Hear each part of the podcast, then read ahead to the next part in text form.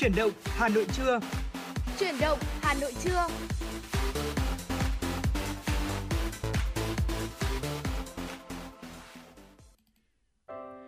Từ phòng thu của Đài Phát thanh và Truyền hình Hà Nội xin được gửi lời chào buổi trưa đến quý vị thính giả. Như vậy là nhạc hiệu của Truyền động Hà Nội lại vang lên rồi. Bây giờ là 10 giờ và chúng ta lại cùng đồng hành với nhau trong khung giờ của Truyền động Hà Nội trưa nay trên sóng phát thanh trực tiếp FM 96 MHz của Đài Phát thanh Truyền hình Hà Nội. Và chương trình của chúng tôi cũng đã được phát sóng trực tuyến trên trang web hanoionline.vn và đồng hành cùng với Võ Nam trong buổi sáng ngày hôm nay để có thể à, buổi trưa ngày hôm nay để có thể à, cập nhật và gửi tới quý vị những tin tức một cách nhanh chóng và chính xác nhất, đó chính là thông minh và hy vọng rằng là những tin tức chúng tôi cập nhật tới quý vị. Cũng sẽ được quý vị tương tác và đón nhận nhiệt tình của chúng tôi qua hai kênh. Đó là qua số hotline 024 3773 6688 và qua trang fanpage chính thức của chương trình là FM96 Thời sự Hà Nội. Và chúng tôi cũng đã đồng hành cùng với quý vị uh, trong suốt chuyển động Hà Nội sáng cũng như chuyển động Hà Nội trưa nay rồi. À, không biết là Thu Minh, uh, thời tiết những ngày gần đây thì đã bắt đầu nóng lên rồi sau một tuần trước chúng ta đang đón những cái đợt à, tiết nó có vẻ dễ chịu hơn thì bắt đầu từ đầu tuần chúng ta đã đón nhận những cái đợt thời tiết nó có vẻ là nắng hơn, nóng hơn và khắc nghiệt hơn đúng không ạ? Dạ vâng ạ và ờ, cái thời tiết nắng nóng này dự báo là sẽ kéo dài trong một vài ngày tới nữa. À, cụ thể à, thì à, chúng ta sẽ có một vài những cái thông tin thời tiết trong ngày hôm nay, ngày và đêm ngày 1 tháng 6 năm 2023. Ở khu vực thủ đô Hà Nội của chúng ta có mây, ngày nắng nóng và nắng nóng gay gắt, đêm không mưa, gió nhẹ. Nhiệt độ thấp nhất từ 27 đến 29 độ, nhiệt độ cao nhất từ 36 cho đến 38 độ và có nơi trên 38 độ quý vị nhé. Ở khu vực phía Tây Bắc Bộ có mây, ngày nắng nóng và nắng nóng gai gắt, có nơi đặc biệt gai gắt. Chiều tối và đêm có mưa rào và rông vài nơi, gió nhẹ. Trong mưa rông có khả năng xảy ra lốc xét và gió giật mạnh. Nhiệt độ thấp nhất từ 25 đến 28 độ, có nơi dưới 24 độ, nhiệt độ cao nhất từ 35 đến 38 độ, có nơi trên 39 độ. Khu vực phía Đông Bắc Bộ có mây, ngày nắng nóng và nắng nóng gai gắt, có nơi đặc biệt gai gắt, chiều tối và đêm có mưa rào và rông vài nơi, gió nhẹ. Trong mưa rông có khả năng xảy ra lốc xét và gió giật mạnh, nhiệt độ thấp nhất từ 26 đến 29 độ. Vùng núi có nơi dưới 25 độ, nhiệt độ cao nhất từ 35 đến 38 độ, có nơi trên 39 độ. Vâng thưa quý vị, vừa rồi là những tin tức thời tiết mà Thu Minh đã cập nhật cho quý vị ở trong khung giờ của truyền động Hà Nội buổi trưa ngày hôm nay. Và chương trình của chúng tôi ngày hôm nay hứa hẹn Sa Mây sẽ mang đến cho quý vị những tin tức thời sự một cách nhanh chóng và chính xác nhất cũng như là những nội dung chúng tôi đã chuẩn bị để có thể giới thiệu đến quý vị và các bạn. Và không thể thiếu được những yêu cầu âm nhạc mà quý vị à, tương tác với chương trình. Quý vị có thể à, muốn gửi tặng bạn bè người thân của mình một giai điệu âm nhạc, một lời nhắn gửi yêu thương hãy tương tác với chúng tôi quý vị nhé qua số hotline 024 3773 6688. Và ngay bây giờ mở đầu cho truyền động Hà Nội trưa nay, uh, chúng ta cùng đến với một sáng tác của nhạc sĩ Nguyễn Hoàng Phong qua sự thể hiện của ca sĩ Hòa Minzy, ca khúc Thị Màu. Quý vị hãy giữ sóng, chúng tôi sẽ quay trở lại ngay.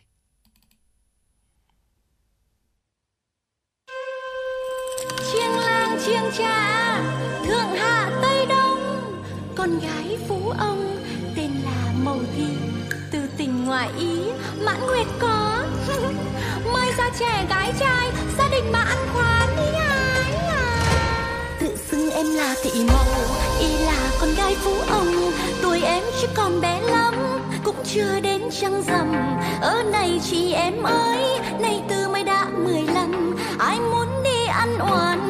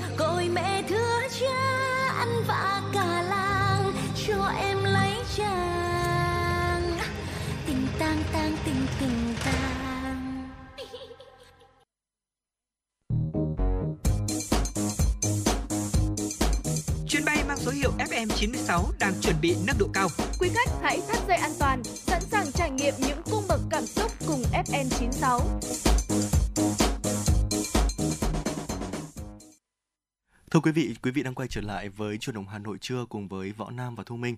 Chương trình của chúng tôi sẽ tiếp tục với những tin tức thời sự đáng chú ý do phóng viên Kim Anh thực hiện. Hôm nay tiếp tục chương trình kỳ họp thứ 5, Quốc hội thảo luận tại hội trường về việc tiếp tục thực hiện chính sách giảm thuế giá trị gia tăng 2% theo nghị quyết số 43. Buổi sáng, Quốc hội tiếp tục thảo luận ở hội trường về đánh giá bổ sung kết quả thực hiện kế hoạch phát triển kinh tế xã hội và ngân sách nhà nước năm 2022, tình hình thực hiện kế hoạch phát triển kinh tế xã hội và ngân sách nhà nước những tháng đầu năm 2023. Quốc hội cũng thảo luận ở hội trường về chủ trương đầu tư bổ sung vốn điều lệ cho Ngân hàng Nông nghiệp và Phát triển Nông thôn Việt Nam thành viên chính phủ sẽ phát biểu giải trình, làm rõ một số vấn đề đại biểu Quốc hội nêu. Buổi chiều, Quốc hội thảo luận ở hội trường về phê chuẩn quyết toán ngân sách nhà nước năm 2021, công tác thực hành tiết kiệm, chống lãng phí năm 2022, việc tiếp tục thực hiện chính sách giảm thuế giá trị gia tăng 2% theo nghị quyết số 43, việc giao danh mục và mức vốn cho các nhiệm vụ dự án thuộc chương trình phục hồi và phát triển kinh tế xã hội, giao điều chỉnh bổ sung kế hoạch đầu tư công trung hạn vốn ngân sách trung ương giai đoạn 2021-2025 và phân bổ kế hoạch đầu tư vốn ngân sách trung ương năm 2023 của chương trình mục tiêu quốc gia. Thành viên chính phủ sẽ phát biểu giải trình làm rõ một số vấn đề đại biểu Quốc hội nêu. Tập đoàn Điện lực Việt Nam EVN thông tin tính đến 17 giờ 30 phút ngày hôm qua đã có 9 trên 85 dự án năng lượng tái tạo truyền tiếp gửi hồ sơ công nhận ngày vận hành thương mại COD. Trong đó có 7 dự án phần dự án với tổng công suất là 430,22 MW đã hoàn thành thủ tục COD, chính thức được phát điện thương mại lên lưới. Ngoài ra có 40 dự án đã được Bộ Công Thương phê duyệt giá tạm.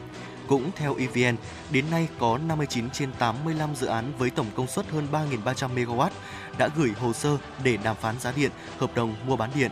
Trong đó có 50 dự án đã đề nghị giá tạm bằng 50% giá tần, giá trần của khung giá.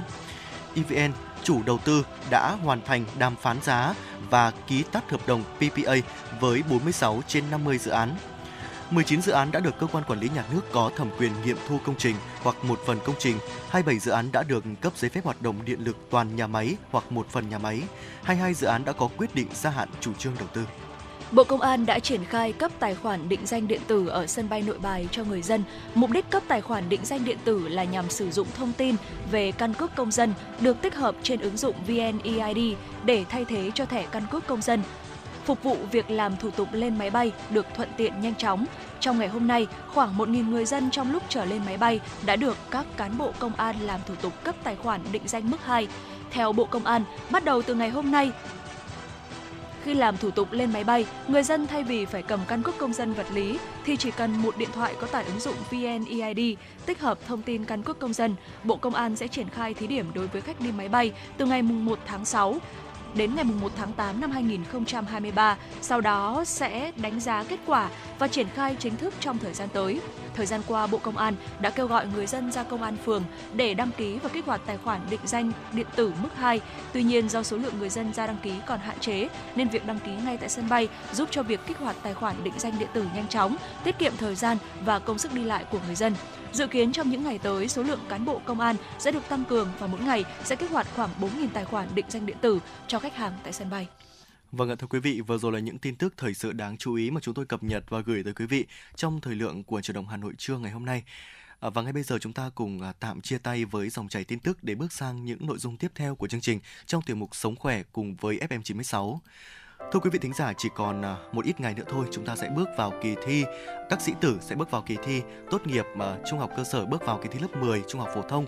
Ở cuối tháng 6 thì cũng diễn ra một kỳ thi rất là quan trọng, đó là kỳ thi tốt nghiệp trung học phổ thông năm 2023 và có thể nói rằng ngay tại thời điểm này thì sức khỏe của những uh, sĩ tử nên ăn ăn nên ăn gì xong rồi kiêng gì để chúng ta có được một uh, sức khỏe tốt tăng cường trí nhớ trong mùa thi là một điều mà được quý vị thính giả hết sức quan tâm.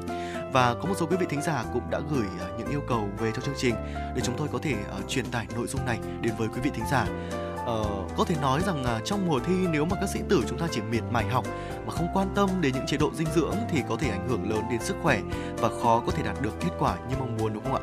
Vậy thì uh, tại sao chế độ dinh dưỡng lại đặc biệt quan trọng đối với sĩ tử trong mùa thi thì thu mình sẽ chia sẻ với quý vị và các bạn nội dung này. Dạ vâng thưa quý vị, chế độ dinh dưỡng và sinh hoạt khoa học thì có ảnh hưởng trực tiếp đến sức khỏe, khả năng tập trung và ghi nhớ của các em học sinh.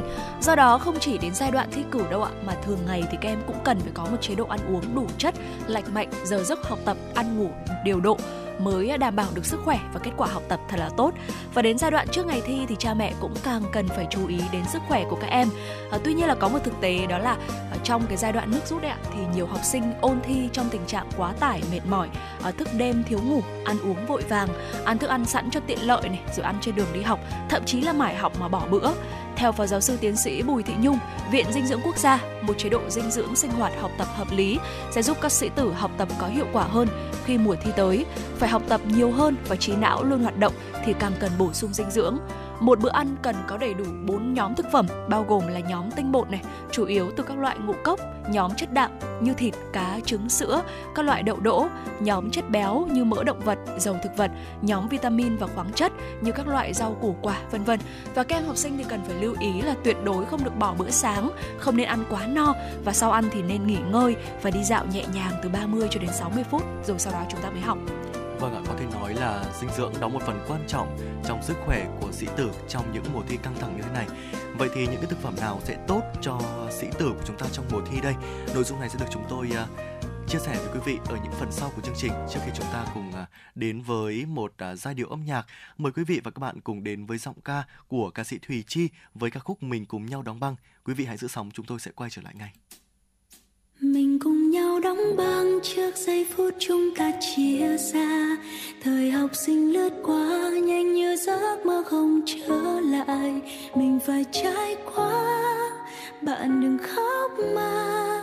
Bọn mình sẽ lớn, sẽ đi trên những con đường mới. Là chưa hôm nào đến lớp sớm như hôm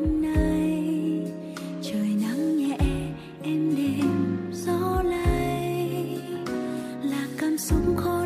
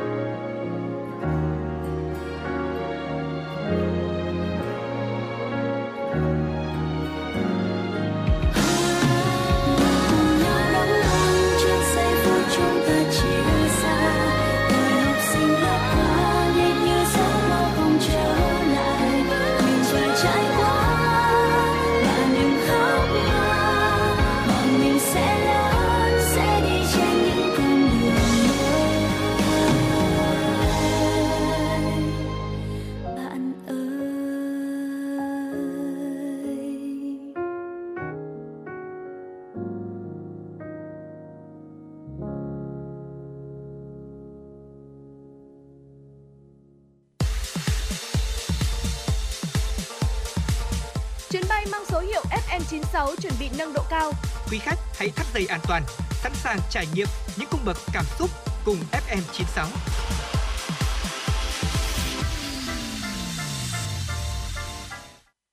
Quý vị thính giả thân mến, chúng ta đang cùng nhau quay trở lại với Sống Khỏe cùng với FM96 trong chuyển động Hà Nội trưa ngày hôm nay để cùng đến với chủ đề đó là những thực phẩm nào tốt cho sĩ tử trong mùa thi. À, không biết là cái giai đoạn mà Thu Minh đã ôn luyện để thi lên à, những kỳ thi quan trọng của mình như Trung học phổ thông quốc gia chẳng hạn thì cái giai đoạn đấy thì cái chế độ ăn uống hay là uh, những cái loại thực phẩm nào tốt cho sức khỏe có được Thu Minh quan tâm không nhỉ?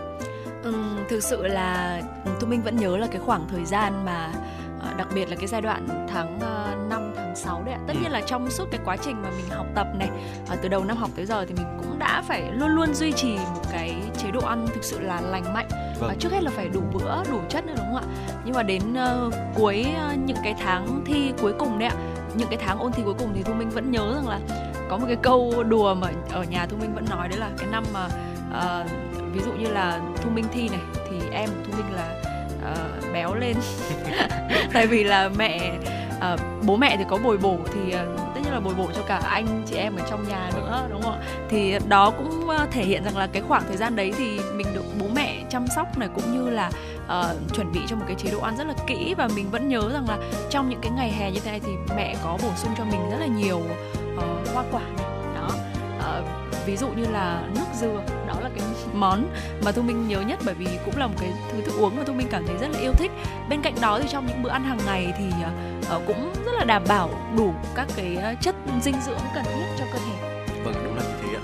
Chế độ ăn của những cái bạn sĩ tử trong thời gian này thì được phụ huynh quan tâm và chuẩn bị rất là kỹ lưỡng. Ừ. à, tuy nhiên thì có phải là cái sự chuẩn bị kỹ lưỡng nào cũng mang lại những hiệu quả tốt hay không à, có phải là cứ chúng ta cứ cho con em của mình ăn thật nhiều những cái chất dinh dưỡng thì ờ, sẽ mang lại hiệu quả tốt hay không?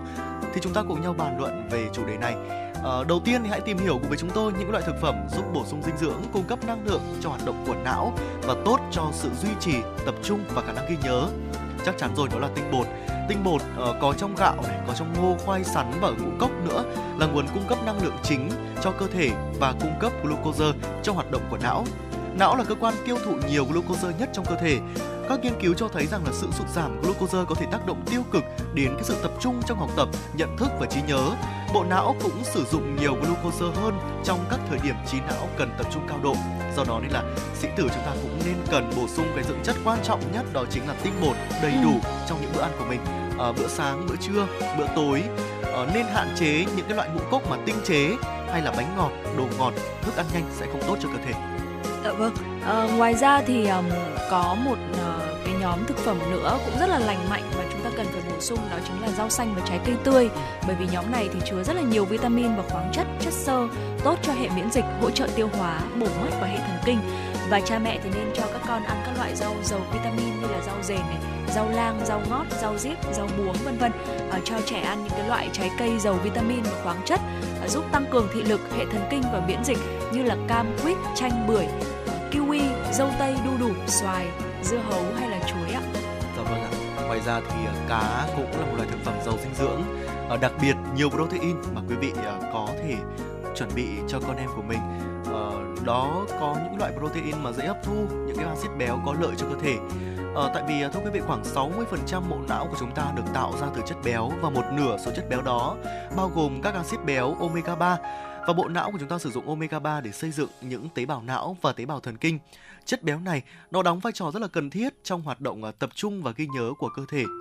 À, nguồn cung cấp axit béo omega 3 tốt nhất là các loại cá béo như là quý vị có thể uh, chuẩn bị cá hồi này, cá thu, cá mòi, cá ngừ hay là cá trích nữa. Dạ vâng ạ và có một cái ờ, rất là thú vị như thế này đấy là chúng ta vẫn thấy là nhiều sĩ tử đi thi đấy ạ thì mình hay kiêng ăn ờ, trứng đúng không ạ? Ừ, vâng ạ. À, thế nhưng mà điều này hoàn toàn sai lầm bởi vì thực, thực bởi vì thực tế nó không có cơ sở khoa học và trên thực tế thì trứng rất là tốt cho sức khỏe của trí não và một cái kinh nghiệm của chính bản thân tôi đấy là ngày xưa khi mà thu minh uh, đi thi đấy ạ uh, thì uh, thu minh vẫn nhớ là có một cái bài thi là bài thi 45 phút ở trên lớp đấy ạ trước cái hôm đấy vào buổi sáng tôi có ăn trứng và sau đấy thì nhận lại kết quả thì được điểm tối đa cơ ạ cho nên là uh, kể câu cái câu chuyện vui như thế để các bạn sĩ tử chúng ta cũng đừng suy nghĩ quá nhiều rằng là việc là chúng ta phải kiêng trứng đúng không ạ? Bởi vì điều này hoàn toàn là nó không hề có cơ sở khoa học. Ngược lại thì trứng còn được chứng minh là rất là tốt cho sức khỏe và trí não của chúng ta.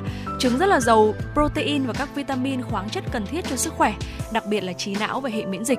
Trứng cũng rất là giàu vitamin A, D và B12 cũng như là choline và lutein. Ờ, chất dinh dưỡng cần thiết để trao đổi chất liên quan đến cái chức năng nhận thức điều hòa thần kinh cũng như là chức năng của não. Và choline là một loại vitamin rất là quan trọng đối với việc tạo ra các cái tế bào bộ nhớ sâu ở trong não.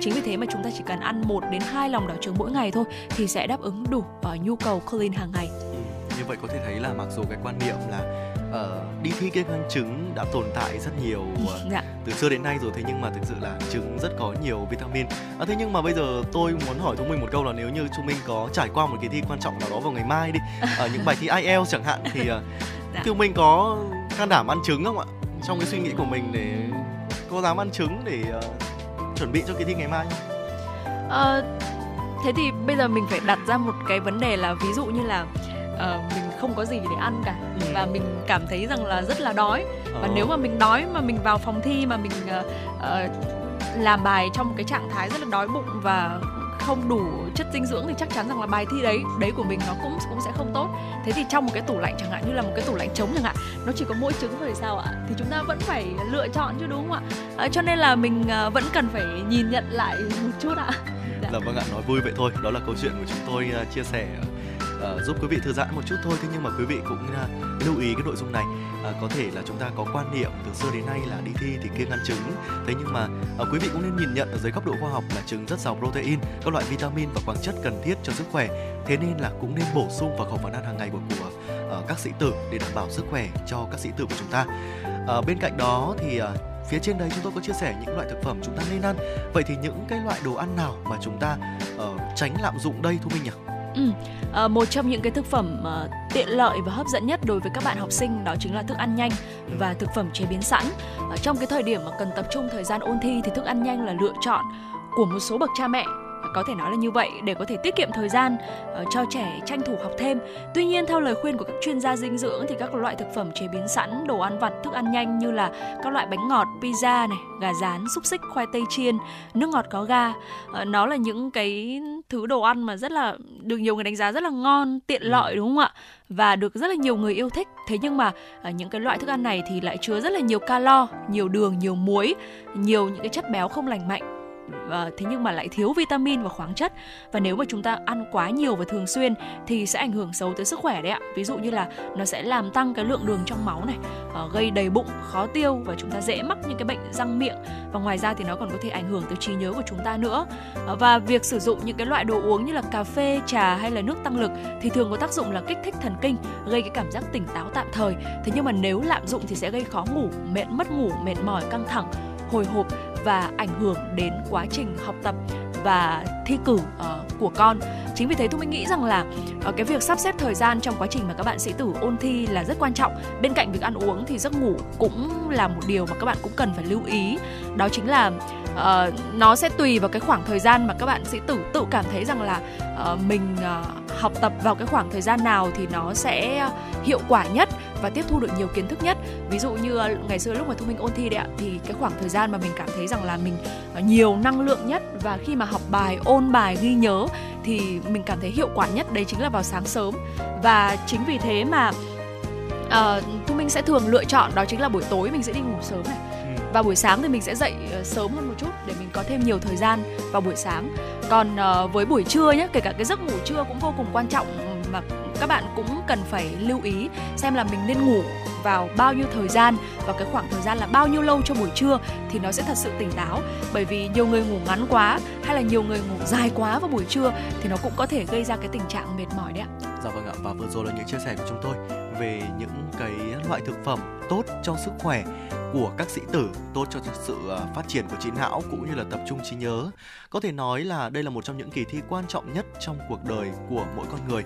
Thế nên là trong quá trình ờ, chuẩn bị những cái ờ, điều kiện cần thiết nhất cho con của em, của mình, chúng ta có thể ôn tập trọn vẹn kỳ thi này quý vị cũng nên lưu ý những điều mà võ nam thu minh vừa mới chia sẻ, kịp nốt lại để có thể chuẩn bị tốt nhất cho sức khỏe của con em mình để bước vào những kỳ thi quan trọng, trước mắt gần đây nhất sẽ là kỳ thi lên lớp 10 trung học phổ thông và cuối tháng 6 sẽ là kỳ thi tốt nghiệp trung học phổ thông năm 2023 và cũng chúc cho các bạn sĩ tử của chúng ta sẽ thật bình tĩnh, tự tin và hoàn thành tốt kỳ thi của mình.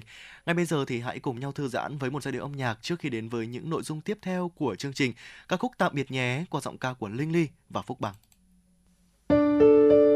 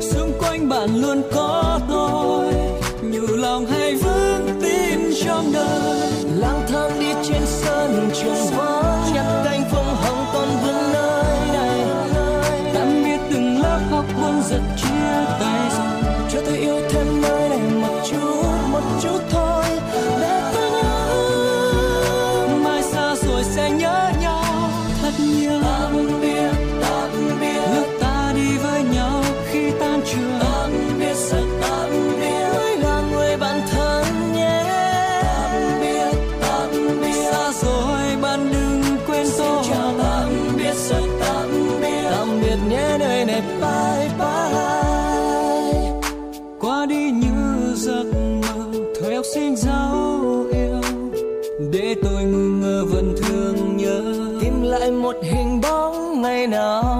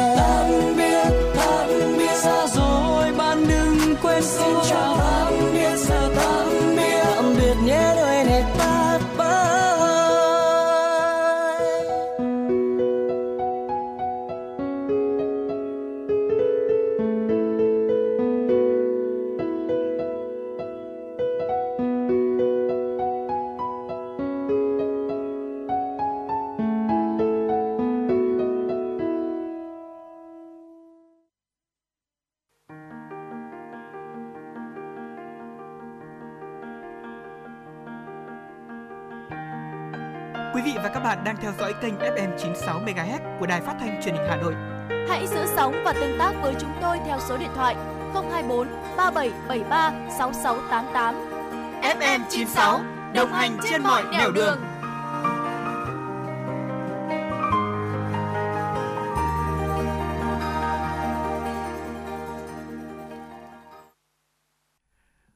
Thưa quý vị, làn sóng tin tức của Chủ động Hà Nội cho ngày hôm nay xin được tiếp tục với những tin tức thời sự đáng chú ý do biên tập viên Kim Anh thực hiện. Mời quý vị và các bạn cùng nghe. Theo kế hoạch tổ chức hoạt động hè cho học sinh năm 2023 do Sở Giáo dục và Đào tạo Hà Nội vừa ban hành, việc tổ chức hoạt động hè cho học sinh được thực hiện theo nguyên tắc tự nguyện trên tinh thần vận động khuyến khích các em tham gia, có sự ủng hộ của cha mẹ học sinh, nhà trường, phối hợp với ban đại diện cha mẹ học sinh, các ban ngành đoàn thể và chính quyền địa phương, phát hiện có biện pháp xử lý kịp thời đối với những học sinh có biểu hiện chưa ngoan, kiên quyết không để kẻ xấu lợi dụng, lôi kéo học sinh vào các tệ nạn xã hội, hoạt động vi phạm pháp luật – về hoạt động ôn tập văn hóa trong hè cho học sinh phổ thông, các nhà trường trung tâm giáo dục nghề nghiệp, giáo dục thường xuyên lập kế hoạch ôn tập văn hóa bồi dưỡng kiến thức cho học sinh yếu kém, bố trí thời gian hợp lý để tổ chức kiểm tra và xét lên lớp cho những học sinh thuộc diện kiểm tra lại, học sinh phải rèn luyện trong hè. Sở Giáo dục và Đào tạo Hà Nội yêu cầu các nhà trường không tổ chức dạy thêm, học thêm dưới bất kỳ hình thức nào, không tổ chức dạy trước chương trình, tổ chức ôn tập luyện thi, kiểm tra khảo sát để xếp lớp năm học 2023-2024. Sở Giáo dục Đào tạo Hà Nội vừa ban hành quyết định về việc công nhận 651 học sinh trúng tuyển diện tuyển thẳng vào lớp 10 trung học phổ thông công lập không chuyên năm học 2023-2024 trong số này thì có 105 học sinh trường phổ thông dân tộc nội trú, 391 học sinh khuyết tật, 154 học sinh đạt giải quốc gia quốc tế về văn hóa, thi khoa học kỹ thuật, văn nghệ, thể dục thể thao và một học sinh dân tộc ít người. Theo quy định, những học sinh được tuyển thẳng phải hoàn thành thủ tục nhập học tại trường trung học phổ thông đăng ký tuyển từ ngày 10 đến 12 tháng 7. Học sinh nộp hồ sơ nhập học từ ngày 19 đến 22 tháng 7 Trước đó, Sở Giáo dục Đào tạo Hà Nội đã có văn bản hướng dẫn về điều kiện tuyển thẳng vào lớp 10 trung học phổ thông công lập không chuyên năm học 2023-2024. Một trong những điều kiện tuyển thẳng là học sinh hoặc bố hoặc mẹ hoặc người giám hộ của học sinh có nơi thường trú tại Hà Nội hoặc thuộc các đối tượng tuyển thẳng theo quy định. Học sinh chỉ được tuyển thẳng vào một trường trung học phổ thông công lập trong khu vực tuyển sinh mà học sinh hoặc bố hoặc mẹ hoặc người giám hộ của học sinh có nơi thường trú. Hôm nay, Công an thành phố Hà Nội thông tin thủ đoạn giả danh cơ quan công an gọi điện thoại cho người dân để lừa đảo chiếm đoạt tài sản không phải là thủ đoạn mới nhưng vẫn còn nhiều người sập bẫy của các đối tượng. Gần đây nhất, Công an huyện Trương Mỹ, thành phố Hà Nội đang xác minh điều tra vụ giả danh cán bộ công an lừa đảo chiếm đoạt tài sản với số tiền là 750 triệu đồng. Công an thành phố Hà Nội đề nghị người dân cần cảnh giác tuyên truyền đến người thân bạn bè về các thủ đoạn trên, tránh mắc bẫy của đối tượng xấu. Để làm việc với người dân, cơ quan công an sẽ trực tiếp gửi giấy mời, giấy triệu tập hoặc gửi qua công an địa phương, tuyệt đối không yêu cầu công dân chuyển tiền vào tài khoản ngân hàng. Khi phát hiện các trường hợp có dấu hiệu lừa đảo như trên, người dân cần báo ngay cho cơ quan công an nơi gần nhất. Đồng thời, công an cấp xã cũng tăng cường tuyên truyền để người dân ở các vùng quê cảnh giác với thủ đoạn trên. Vừa rồi là những tin tức thời sự trong nước đáng chú ý mà chúng tôi cập nhật và gửi tới quý vị. Những tin tức thời sự quốc tế sẽ tiếp nối chương trình ở những phần sau. Ngay bây giờ thì hãy cùng nhau quay trở lại không gian âm nhạc. Chúng tôi cũng vừa mới nhận được một yêu cầu âm nhạc của quý vị thính giả gửi về ở uh, qua số hotline 024 3773 6688 của chương trình. Uh, quý vị thính giả có tên là uh, Nguyễn Doãn Dũng yêu cầu ca khúc Cô đơn trên sofa của ca sĩ Trung Quân và ngay bây giờ thì chúng ta hãy cùng nhau thưởng thức ca khúc này trước khi đến với những nội dung tiếp theo.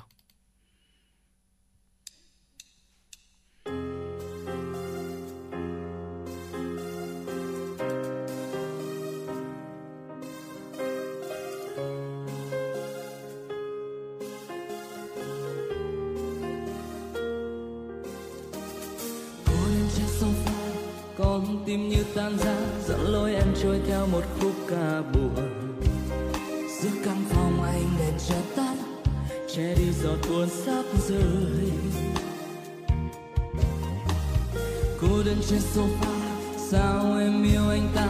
Chẳng phải em yêu anh hơn cả em mà. Cho thanh xuân này chợt tắt, trên mi giọt nước mắt rơi. tình chẳng mơ phai tang nằm một ngày vẫn trôi, đôi môi em phai màu nắng. Nếu không anh thì em có buồn. Hóa ra chỉ mình anh đáng thương. Đừng buông lời hứa rồi lại vờ rằng dường như ta đã quên. Đừng tìm đến anh sẽ từng từ sau lại đi. Nắng xuyên qua hàng mi rối bời. Giúp tim anh vài giây cuối thôi. por ti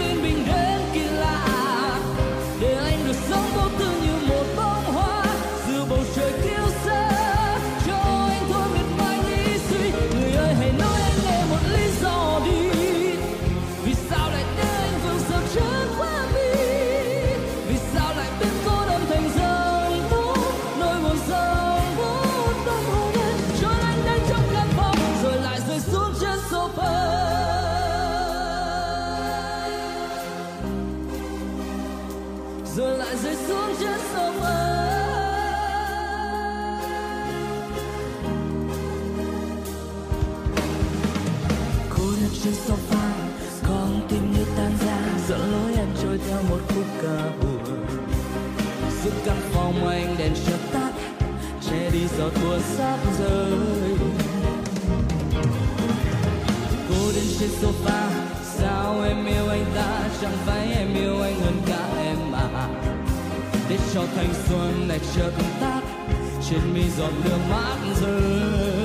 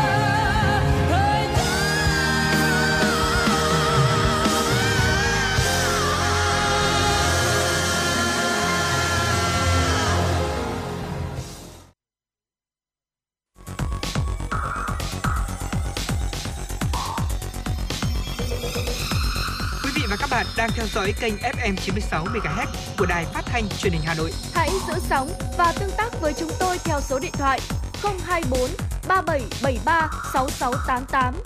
FM 96 đồng hành trên mọi nẻo đường. đường.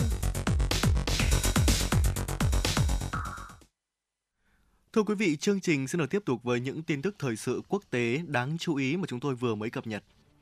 Thưa quý vị và các bạn, Tổng thống Indonesia Joko Widodo hôm qua đã ra lệnh cho các cơ quan chức năng nước này mạnh tay chấn áp nạn buôn người. Ông Widodo cũng yêu cầu tái cơ cấu lực lượng đặc nhiệm chống buôn người để cơ quan này hoạt động hiệu quả hơn. Đồng thời, Tổng thống Indonesia cũng chỉ thị cho lực lượng cảnh sát xử lý nghiêm các quan chức an ninh bị tình nghi bao che, dung túng và thu lợi bất chính từ các nhóm buôn người.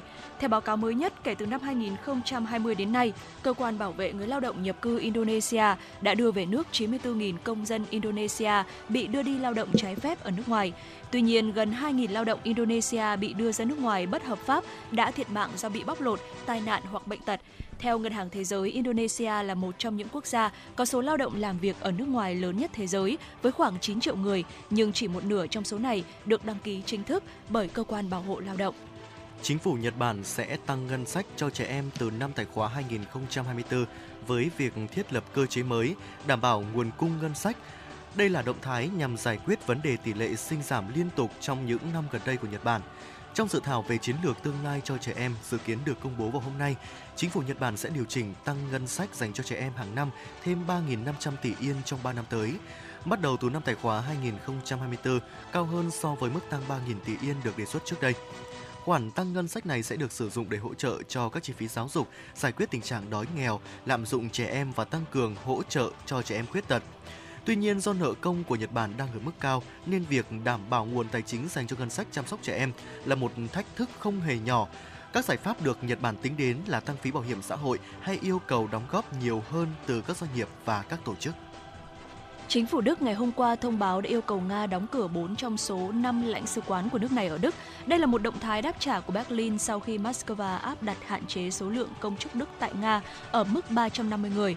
Trong phát biểu đưa ra hôm qua, người phát ngôn Bộ Ngoại giao Đức cho biết động thái trên là nhằm tạo sự cân bằng về nhân sự và cơ cấu giữa hai nước. Theo đó, việc đóng cửa lãnh sứ quán phải được hoàn tất vào cuối năm nay. Như vậy, Nga sẽ chỉ được phép vận hành đại sứ quán ở Berlin và một trong số 5 tổng lãnh sứ quán hiện nay. Phía Đức đã thông báo cho Bộ Ngoại giao Nga về thông tin trên, tuy nhiên Moscow chưa đưa ra bình luận gì.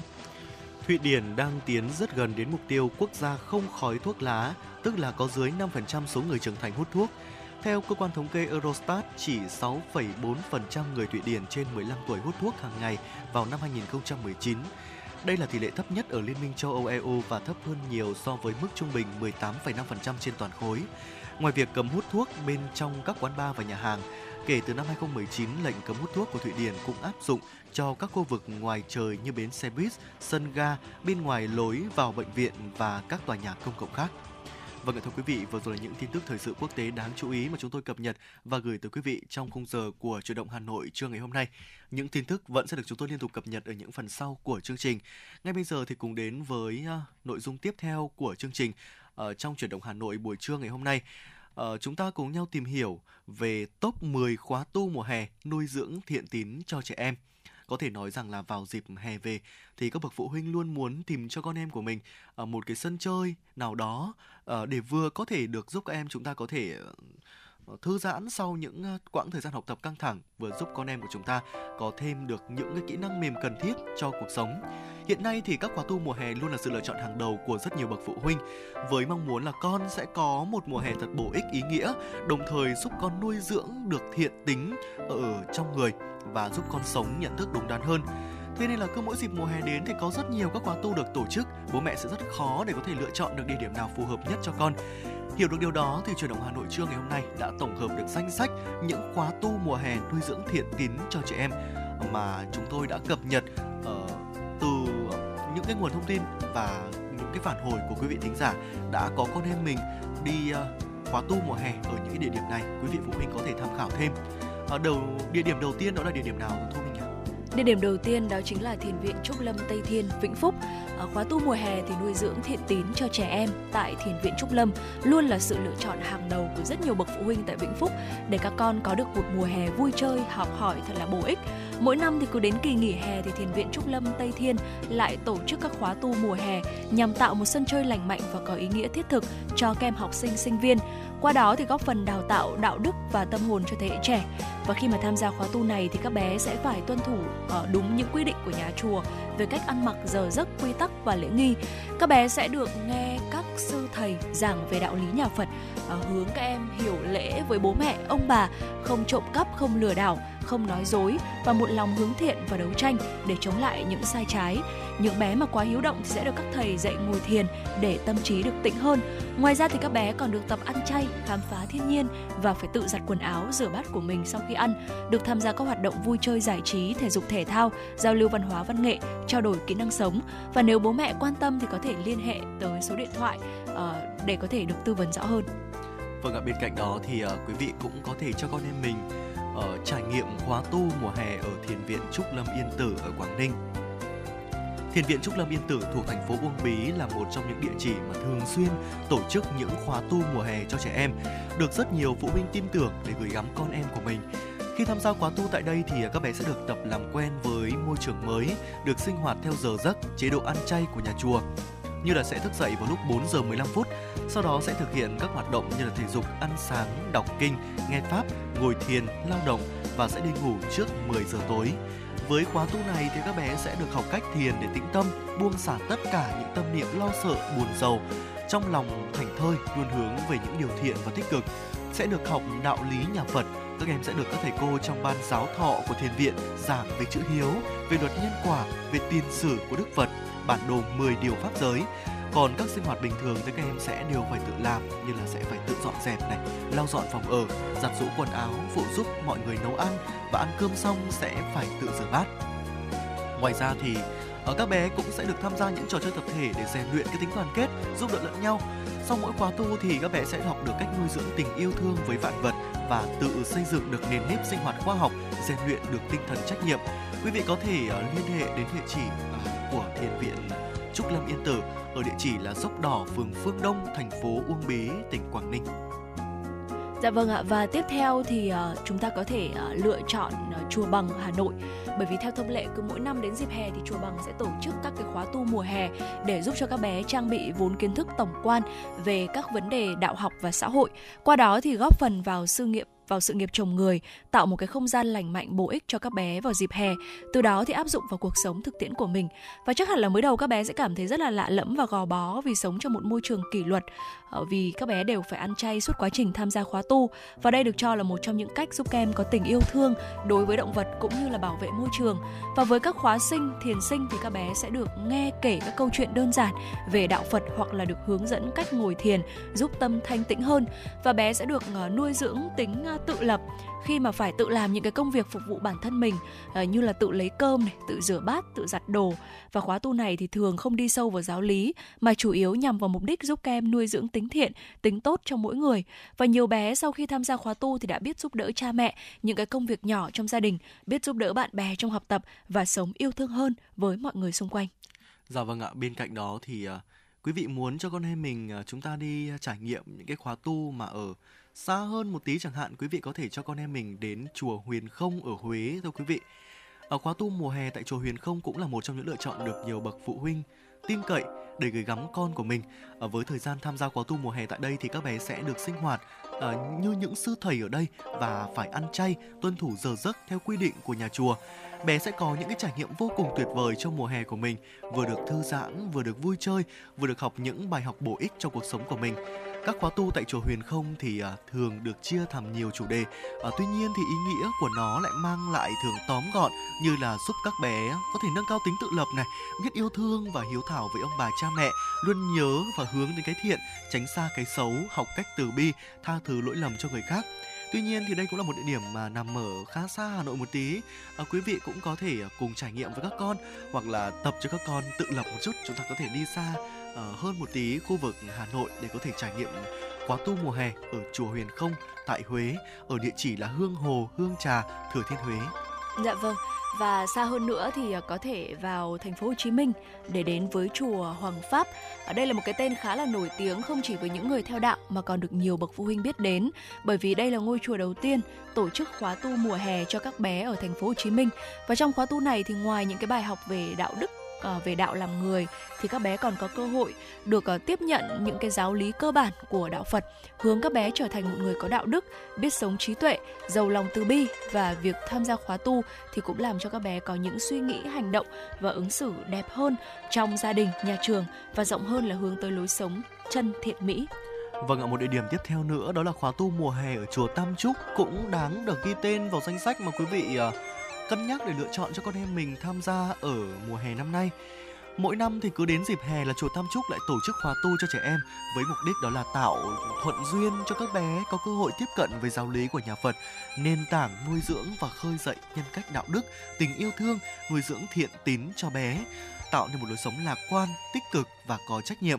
Khóa tu mùa hè cũng là cơ hội để các em có được trải nghiệm cuộc sống trong môi trường mới, thanh tịnh nơi cửa thiền, thay đổi môi trường học tập, rèn luyện sau một thời gian dài lo lắng và căng thẳng. Trong khóa tu này thì các bé sẽ được tham gia các hoạt động gồm có là ăn chay, tự giặt quần áo, thức dậy vào lúc 4 giờ 30, tập thể dục hoặc chúng ta có thể học oai nghi tế hạnh, học đạo hiếu để biết tri ân báo ơn cha mẹ, ơn quốc gia, ơn thầy cô và ơn mọi người trong xã hội, biết yêu thương gia đình, biết yêu thương đồng loại, biết sống hài hòa với cuộc sống hơn và biết bảo vệ, có trách nhiệm với môi trường.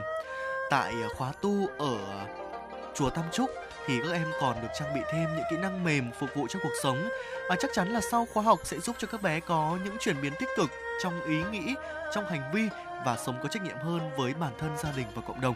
Quý vị có thể tham khảo ở địa chỉ là chùa Tam Trúc ở thị trấn Ba Sao, Hà Nam nếu có ý định cho con em mình tham gia những khóa tu vào mùa hè năm nay. Dạ vâng ạ, và tiếp theo thì chúng ta sẽ cùng đến với chùa Chí Linh ở Yên Thành. Ở những năm gần đây thì ngôi chùa này đã thường xuyên mở các khóa tu mùa hè dành riêng cho các em học sinh tiểu học cũng như là trung học phổ thông. Và các khóa tu này thì thường kéo dài từ 5 đến 7 ngày, thu hút đông đảo các em trên địa bàn huyện và tỉnh tham gia. Và khóa tu này thì được tổ chức với mục đích là giúp các em nuôi dưỡng tính thiện, tính tốt cho mỗi con người, biết giúp đỡ cha mẹ những công việc nhỏ trong gia đình, biết giúp đỡ bạn bè trong học tập và sống yêu thương hơn với những người xung quanh và trong quá trình tham gia khóa tu thì các em đều phải ăn chay, tuân thủ đúng giờ giấc quy định của nhà chùa. Đây được cho là một trong những cách giúp cho các em có tình yêu thương đối với động vật cũng như bảo vệ môi trường. Bên cạnh đó thì các em còn được giảng dạy về đạo lý của nhà Phật, hướng các em hiểu về chữ hiếu, rèn luyện nhân cách đạo đức cho các em và được kể các câu chuyện về đạo Phật hoặc là được hướng dẫn cách ngồi thiền, tập hát các bài hát Phật giáo, tổ chức các trò chơi, thực tập những lời Phật dạy, trao đổi về kỹ năng kinh nghiệm sống. Tham gia khóa tu, các em phải tự làm những công việc phục vụ bản thân như tự lấy cơm này, tự rửa bát, tự giặt đồ và đây là một trong những cái cách nuôi dưỡng uh, cái tính tự lập trong mỗi đứa trẻ và đây sẽ là một lựa chọn hoàn hảo cho các em để có một uh, mùa hè bổ ích. Vâng thưa quý vị, đó là những cái địa chỉ uh, quý vị có thể tham khảo cho con em của mình tham gia những cái khóa tu vào mùa hè năm nay. Vậy thì uh, tham dự những cái khóa tu này thì cha mẹ cần chuẩn bị những gì cho con cái của mình? Thì những cái nội dung này sẽ được chúng tôi chuyển đến quý vị ở những chương trình chuyển động Hà Nội sau. Ngay bây giờ thì hãy quay trở lại với không gian âm nhạc trước khi đến với nội dung tiếp theo trong khung giờ phát sóng thứ hai của chương trình từ 11 giờ đến 12 giờ. Mời quý vị cùng đón nghe ca khúc Trên đỉnh Phù Vân qua giọng ca của Tùng Dương. Chúng tôi sẽ quay trở lại sau ca khúc này.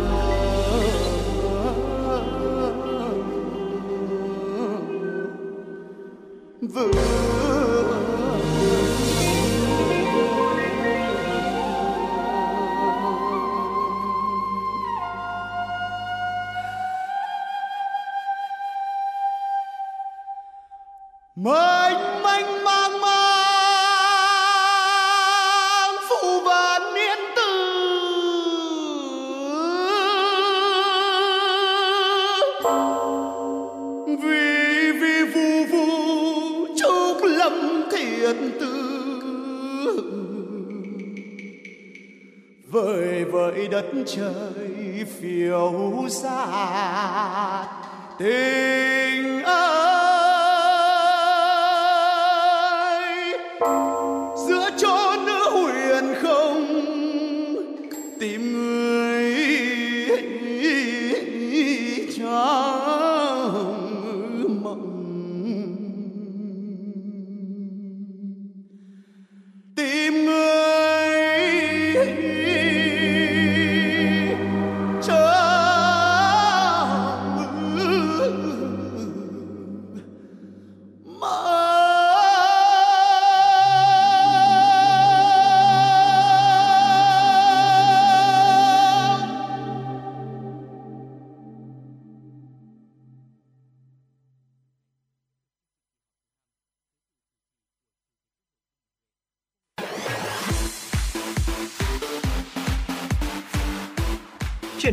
Hà Nội trưa.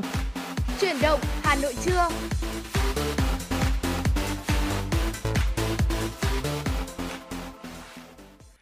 Quý vị thính giả thân mến, chúng ta đang quay trở lại với chuyển động Hà Nội trong buổi trưa ngày hôm nay và chương trình của chúng tôi xin được tiếp tục với những tin tức thời sự đáng chú ý. Mời quý vị và các bạn cùng nghe. Thưa quý vị và các bạn, chiều qua Đoàn Văn phòng Điều phối Nông thôn mới Trung ương đã trực tiếp khảo sát tại huyện Ứng Hòa liên quan đến các tiêu chí xây dựng, xét công nhận huyện đạt chuẩn nông thôn mới năm 2022. Qua khảo sát, Đoàn Văn phòng Điều phối Nông thôn mới Trung ương lưu ý toàn huyện tiếp tục nâng cao đời sống vật chất và tinh thần của nông dân, tập trung đầu tư phát triển hạ tầng kinh tế xã hội nông thôn theo quy hoạch, ưu tiên cải thiện hệ thống đường giao thông, hệ thống tưới tiêu nước phục vụ sản xuất nông nghiệp, thoát nước thải, cấp nước sạch, tăng cường giả soát các tiêu chí và xác định các nội dung cấp bách, những nội dung cần phải hoàn thiện trước, nội dung thực hiện sau cho phù hợp với tình hình hiện nay chú trọng bảo vệ môi trường, đầu tư xây dựng, quản lý chất thải từ các cụm công nghiệp, làng nghề, khu dân cư. Đoàn kiểm tra yêu cầu huyện Ứng Hòa quan tâm kế hoạch sau đạt chuẩn và xác định mục tiêu dài hạn đối với các xã đạt chuẩn nông thôn mới nâng cao. Thưa quý vị, chiều cùng ngày, Sở Thông tin và Truyền thông thành phố Hà Nội tổ chức hội nghị triển khai công tác phòng chống thiên tai và tìm kiếm cứu nạn năm 2023 Tại hội nghị, các doanh nghiệp bưu chính viễn thông trên địa bàn như VNPT Hà Nội, Bưu điện Hà Nội, Viettel Hà Nội cho biết sẵn sàng thực hiện nhiệm vụ khi có mưa bão, sự cố thiên tai trên địa bàn phối hợp thực hiện tốt công tác thông tin tuyên truyền, triển khai thực hiện quy định của pháp luật về phòng chống thiên tai. Dịp này, lãnh đạo Sở Thông tin và Truyền thông Hà Nội đã trao tặng quyết định khen thưởng cho hai tập thể và một cá nhân đã có thành tích trong công tác phòng chống lụt bão và tìm kiếm cứu nạn năm 2022. Chiều qua, báo Lao động Thủ đô phối hợp với Liên đoàn Lao động quận Nam Từ Liêm tổ chức buổi đối thoại trực tiếp giao lưu trực tuyến với công nhân viên chức lao động chủ đề nâng cao kiến thức pháp luật lao động và nhận diện tín dụng đen. Bên cạnh nội dung về pháp luật lao động, cuộc đối thoại đề cập đến một trong những vấn đề đang rất nóng trong xã hội, nhất là với công nhân lao động, đó là nạn tín dụng đen. Vấn nạn đang âm thầm bón rút sức lao động của không ít người lao động trưởng ban chính sách pháp luật và quan hệ lao động, Liên đoàn Lao động thành phố Hà Nội Tạ Văn Dưỡng thông tin, nguồn tín dụng tin cậy nhất là các ngân hàng, các tổ chức tín dụng của nhà nước. Ở góc độ tổ chức công đoàn, ông Tạ Văn Dưỡng giới thiệu với người lao động một app địa chỉ vay vốn tín dụng À, xin lỗi xin lỗi quý vị, địa chỉ vay vốn tin cậy là quỹ trợ vốn công nhân viên chức lao động nghèo thủ đô phát triển kinh tế gia đình.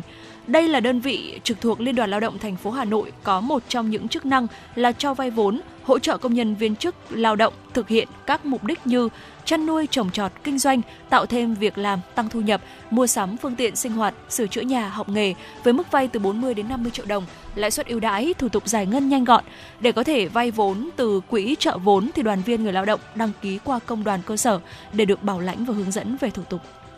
Từ ngày 29 đến 31 tháng 5, Hội Chữ thập đỏ thành phố Hà Nội đã tổ chức chương trình dinh dưỡng cho trẻ em nghèo khuyết tật tại tỉnh Cao Bằng và Bắc Cạn. Tại tỉnh Cao Bằng, Hội Chữ thập đỏ thành phố đưa nguồn lực hỗ trợ đến huyện Bảo Lâm. Đối tượng thụ hưởng là học sinh tại điểm trường xã Quảng Lâm, huyện Bảo Lâm với 200 suất quà được trao tặng. Ngoài ra, Hội Chữ thập đỏ thành phố trao tặng 10 suất học bổng cho học sinh vượt khó trong học tập, trao 10 máy lọc nước sạch cho các gia đình có hoàn cảnh khó khăn ở xã Quảng Lâm. Ở tỉnh Bắc Cạn, 100 học sinh có hoàn cảnh khó khăn trên địa bàn huyện Ngân Sơn đón nhận những phần quà ý nghĩa, góp phần giúp các em có điều kiện học tập, chăm sóc sức khỏe tốt hơn. Cũng ở huyện Ngân Sơn, điểm trường mầm non Nạm Làng, xã Đức Vân được hỗ trợ nâng cấp sửa chữa với kinh phí 40 triệu đồng.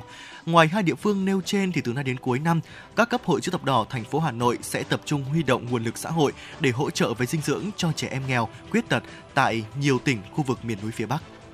Từ ngày hôm qua, Công an thành phố Hà Nội hỗ trợ người dân kích hoạt định danh điện tử mức 2 tại sân bay quốc tế Nội Bài, chỉ thí điểm với hành khách tự nguyện. Đây là hoạt động do Phòng Cảnh sát Quản lý Hành chính về Trật tự xã hội, Công an thành phố Hà Nội chủ trì và phối hợp với Công an huyện Sóc Sơn tổ chức. Theo Công an thành phố Hà Nội, từ hôm nay mùng 1 tháng 6, các sân bay trên cả nước sẽ đồng loạt thí điểm sử dụng tài khoản định danh điện tử mức độ 2 đối với hành khách làm thủ tục đi máy bay. Việc thí điểm sẽ thực hiện đồng loạt với chuyến bay nội địa, chấp nhận tài khoản định danh điện tử mức độ 2 đối với hành khách làm thủ tục đi máy bay thay thế căn cước công dân. Đáng chú ý, việc thí điểm này chỉ áp dụng với hành khách tự nguyện. Công an thành phố Hà Nội sẽ duy trì các tổ lưu động phục vụ nhân dân, kích hoạt tài khoản định danh điện tử ở sân bay Nội Bài từ ngày 1 tháng 6 đến lúc nào người dân không còn nhu cầu. Cán bộ chiến sĩ công an thành phố Hà Nội hướng dẫn các bước để kích hoạt định danh điện tử mức 1, sau đó chỉ mất thêm 5 phút, người dân đã có thể kích hoạt tài khoản định danh điện tử mức độ 2. Vâng ạ thưa quý vị, vừa rồi là những tin tức thời sự đáng chú ý mà chúng tôi cập nhật và gửi tới quý vị trong chương trình truyền động Hà Nội buổi trưa ngày hôm nay. Ngay bây giờ thì à, trước khi đến với những nội dung tiếp theo của chương trình, chúng tôi cũng nhận được một yêu cầu âm nhạc đến từ quý vị thính giả có nickname là Nguyễn Thị Phương Linh yêu cầu ca khúc chưa quên người yêu cũ một sáng tác của nhạc sĩ Hứa Kim Tuyền qua giọng ca của Hà Nhi. Mời quý vị và các bạn chúng ta cùng đón nghe ca khúc này trước khi đến với những nội dung tiếp theo của chúng tôi.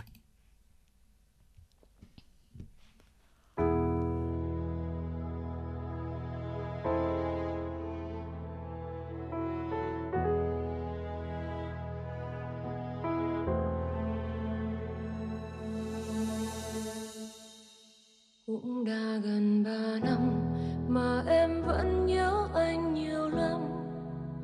Vẫn chưa thể yêu ai, vẫn chưa nắm tay ai. Thế gian này rộng lớn mà con tim trắng to nhiều hơn. Chỉ vừa đủ nhớ một người, chỉ vừa đủ thương đâu phải em muốn quên, là sẽ quên, là sẽ quên. Đâu phải mong hết đâu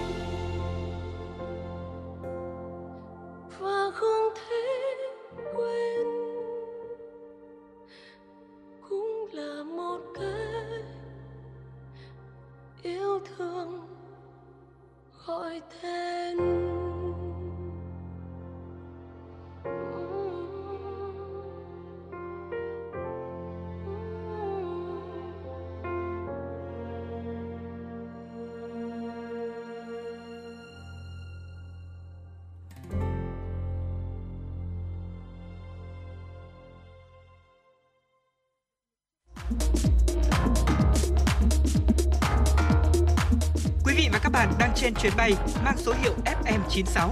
Hãy thư giãn, chúng tôi sẽ cùng bạn trên mọi cung đường. Hãy giữ sóng và tương tác với chúng tôi theo số điện thoại 024 3773 6688.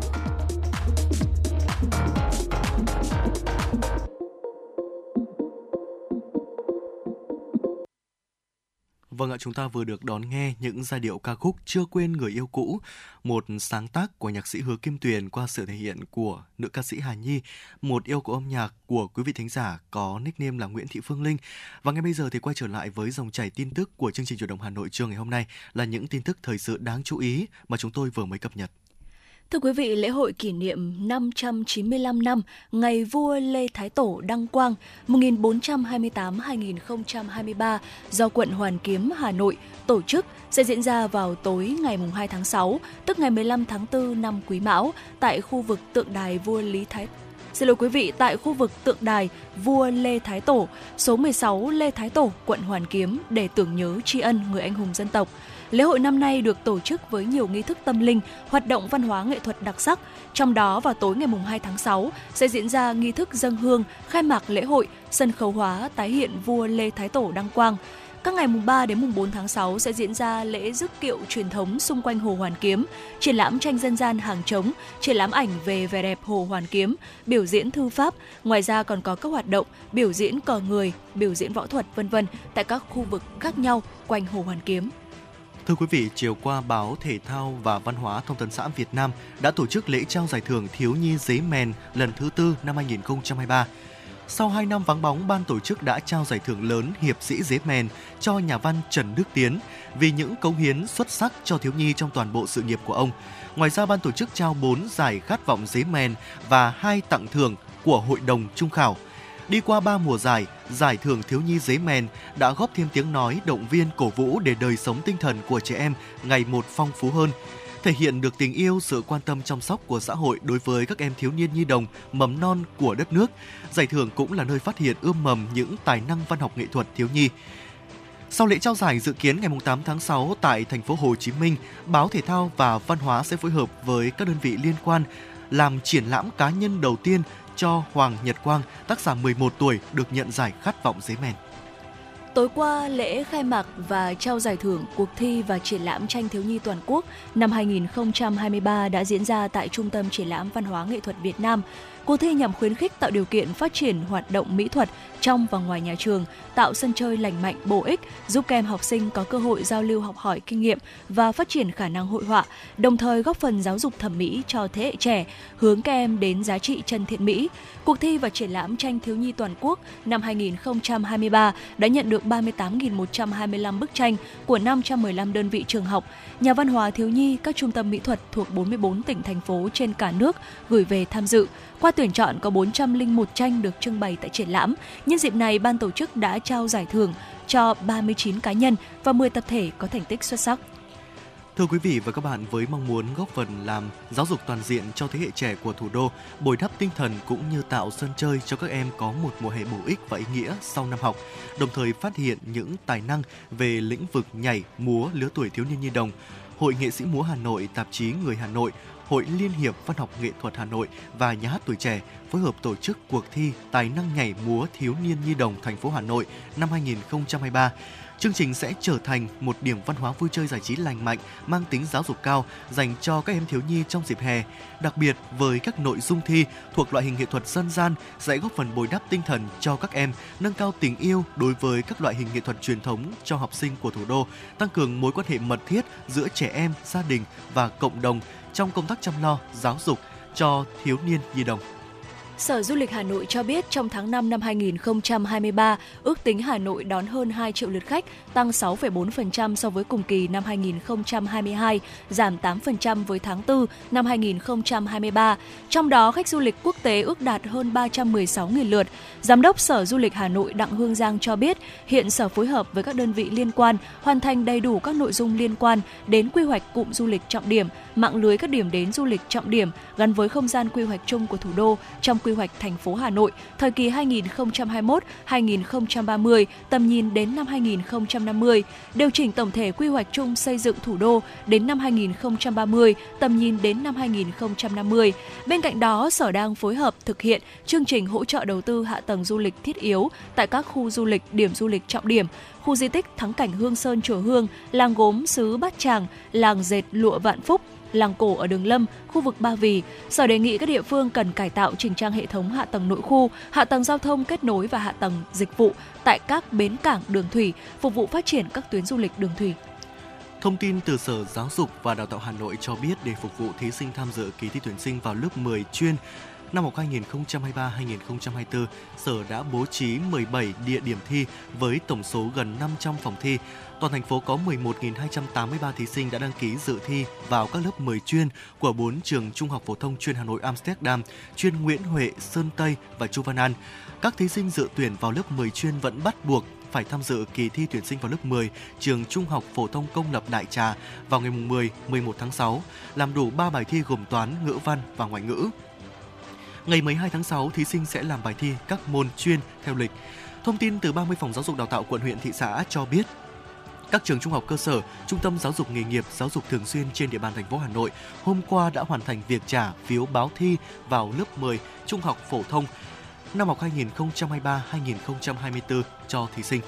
Vâng thưa quý vị, vừa rồi là những tin tức thời sự đáng chú ý mà chúng tôi cập nhật và gửi tới quý vị trong khung giờ phát sóng của truyền động Hà Nội buổi trưa ngày hôm nay.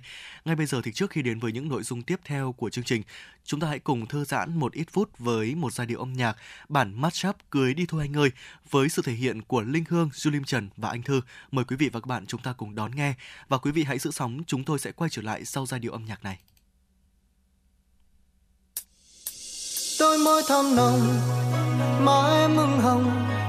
Em chưa lấy chồng thì về anh trông. Anh chưa có ai, tương lai rộng dài nếu em không ngại thì để ngày mai. Anh qua thừa ba má, em cho mình làm quen. Biết đâu sớm mai thức dậy nhìn thấy nhau. Cất lên tiếng gọi mình ơi. Rồi thế nên sớm thôi anh sẽ ngỏ lời. Đừng ngại ngần có tên em đi. Đừng ngại ngần có tên anh đi. Đừng ngại ngần có tên nhau đi mình cưới nhau đi. Chân chờ gì trong ai anh đây? Chân chờ gì vợ ơi anh đây? Ngày tuyệt vời nào hơn hôm nay mình cưới nhau ngay. Làm vợ anh nhé anh có một bờ vai đủ rộng một vòng tay ấm một trái tim luôn thấu hiểu em. Làm vợ anh nhé, anh sẽ luôn là người che chở, mang đến cho em sự bình yên.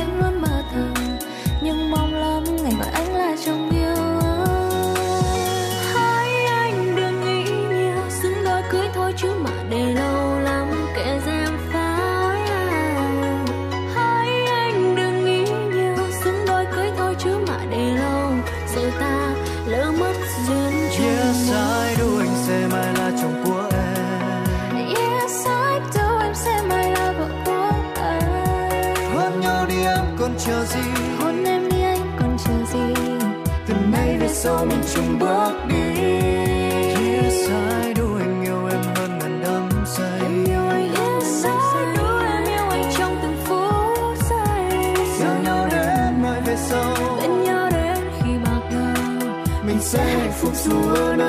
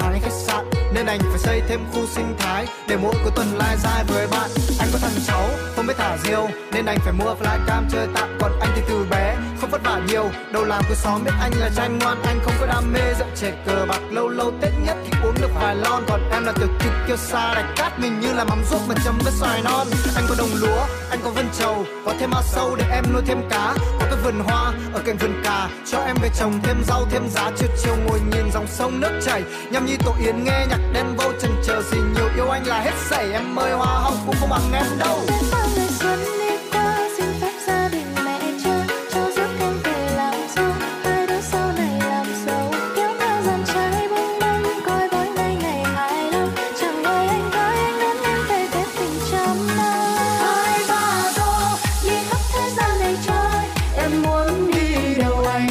Điều chiều em tới đó, có hai bàn tay. Trước giờ anh chưa nắm ai, em cũng như tình đầu gì dầu anh thương em quá. Hai ba do anh muốn sống bên cạnh em. Vui hết hôm nay, nhạc bọc bùng ngày mai vui tiếp. Đón em về quê, sẽ ăn được nhiều món ngon. Trái đất không ngừng quay tròn, thì niềm vui sẽ luôn luôn còn. Trái đất không ngừng quay tròn, thì niềm vui sẽ luôn luôn còn trái đất không ngừng quay tròn thì niềm vui sẽ luôn luôn còn trái đất không ngừng quay tròn thì niềm vui sẽ luôn luôn còn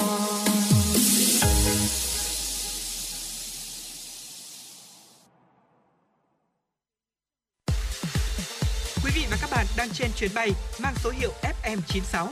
Hãy thư giãn, chúng tôi sẽ cùng bạn trên mọi cung đường. Hãy giữ sóng và tương tác với chúng tôi theo số điện thoại 024 3773 6688.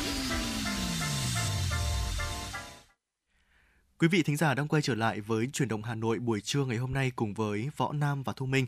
Và chương trình chuyển động Hà Nội trưa xin kính mời quý vị cùng đón nghe tọa đàm phòng chống xâm hại tình dục trẻ em. Mời quý vị và các bạn cùng nghe. Kính chào quý vị thính giả của Đài Phát thanh và Truyền hình Hà Nội. Thưa quý vị, các vụ xâm hại tình dục ở trẻ em Việt Nam đang có xu hướng gia tăng. Theo ước tính, cứ 8 giờ đồng hồ lại có một trẻ em bị xâm hại tình dục. Con số này có thể còn nhiều hơn khi có những vụ việc người bị hại chọn cách im lặng, thỏa hiệp thay vì lên tiếng. Trên thực tế, công tác phát hiện và điều tra các vụ việc liên quan đến xâm hại tình dục ở trẻ em cũng còn gặp nhiều khó khăn. Vậy cần làm gì để có thể phòng chống xâm hại tình dục trẻ em? Chính là nội dung được bàn luận trong chương trình tọa đàm ngày hôm nay. Xin được giới thiệu sự tham gia của các vị khách mời. Vị khách mời đầu tiên, tiến sĩ Khuất Thu Hồng, Viện trưởng Viện Nghiên cứu Phát triển Xã hội. Vị khách mời thứ hai, tiến sĩ Nguyễn Kim Quý, chuyên gia tâm lý học. Và vị khách mời thứ ba, luật sư Nguyễn Lâm Sơn, đoàn luật sư thành phố Hà Nội. Trước khi bắt đầu buổi tọa đàm, xin mời quý vị cùng nghe một phóng sự ngắn về nạn xâm hại tình dục ở trẻ em hiện nay.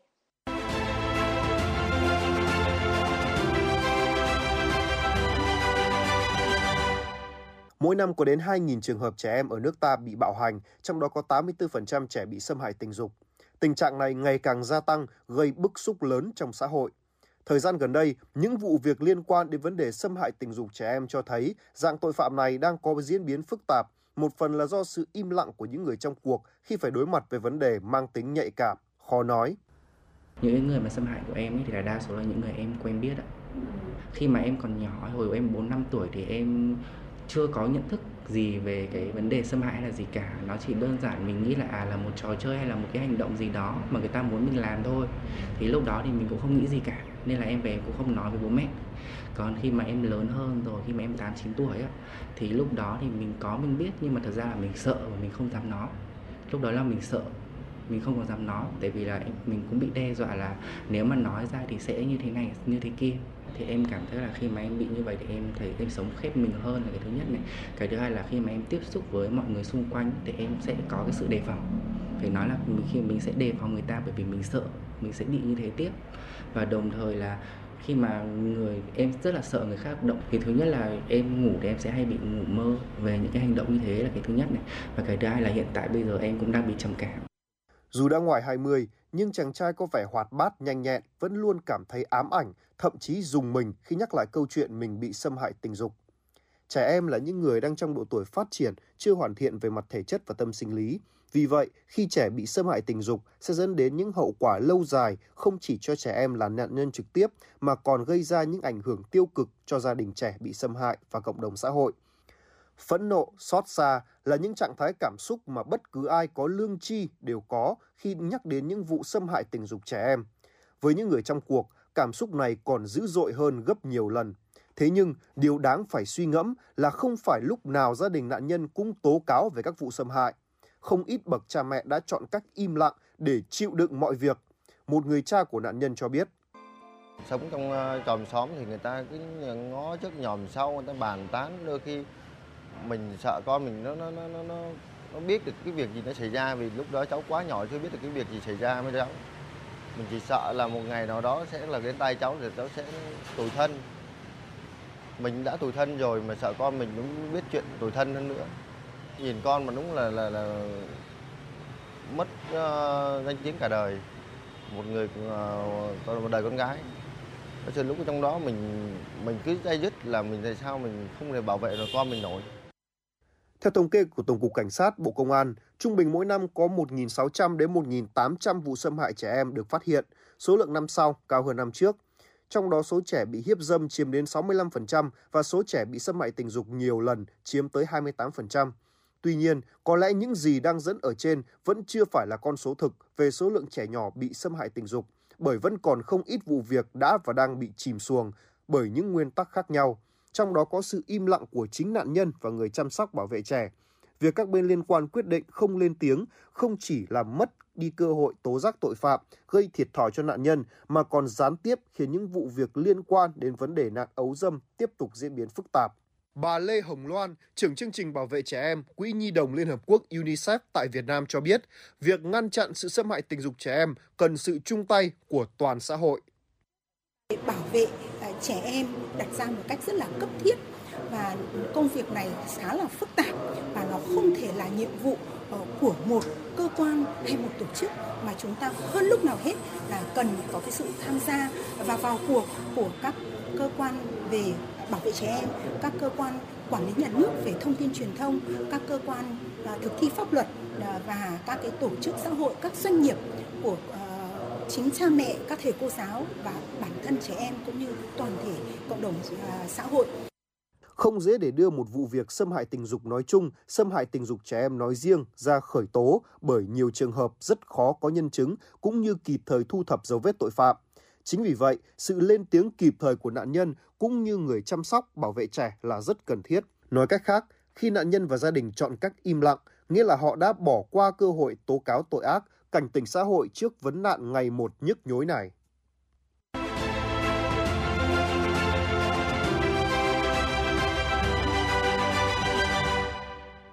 Vâng, chúng ta vừa nghe phóng sự về tình trạng xâm hại tình dục ở trẻ em hiện nay và câu hỏi đầu tiên thì tôi xin được hỏi luật sư Nguyễn Lâm Sơn. Xin luật sư có thể cho biết cụ thể về việc thế nào là xâm hại ở trẻ em ạ? Trước tiên ấy, thì theo quy định của pháp luật hiện hành ấy, thì à, trẻ em À, là những người mà dưới 16 tuổi.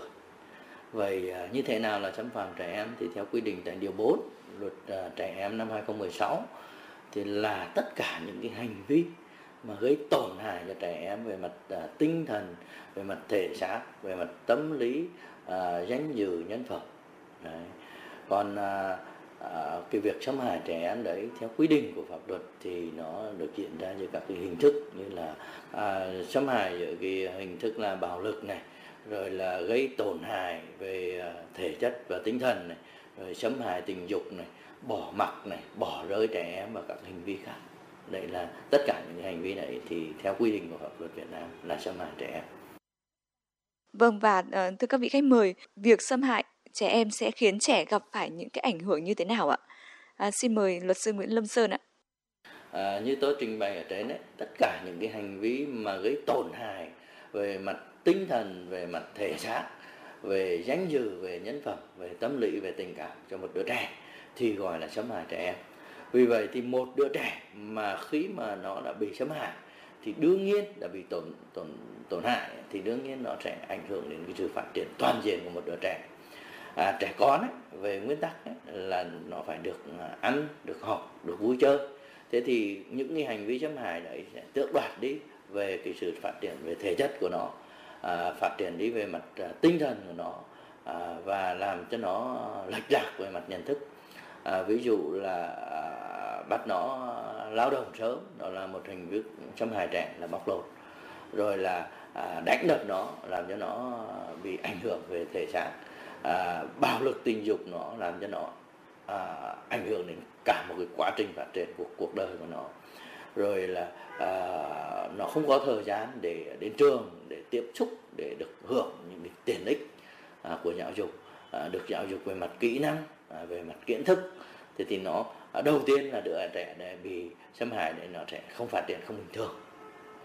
Và à, về lâu về dài ấy, thì nó tạo ra một cái một cái thế hệ nguồn lực lao động à, kém cho xã hội Đấy. và nó có xu hướng là nó sẽ tiếp nhận những cái xấu và nó sẽ à, à, gây ra những cái à, tiếp tục cho cái thế hệ sau với những cái bạo lực đối với xâm hại đối với những cái à, trẻ em ở thế hệ sau đây là ảnh hưởng trước mắt và lâu dài đối với trẻ em đối với chính bản thân trẻ em và đối với à, toàn thể xã hội Vâng, tiến sĩ Nguyễn Kim Quý có những ý kiến như thế nào ạ?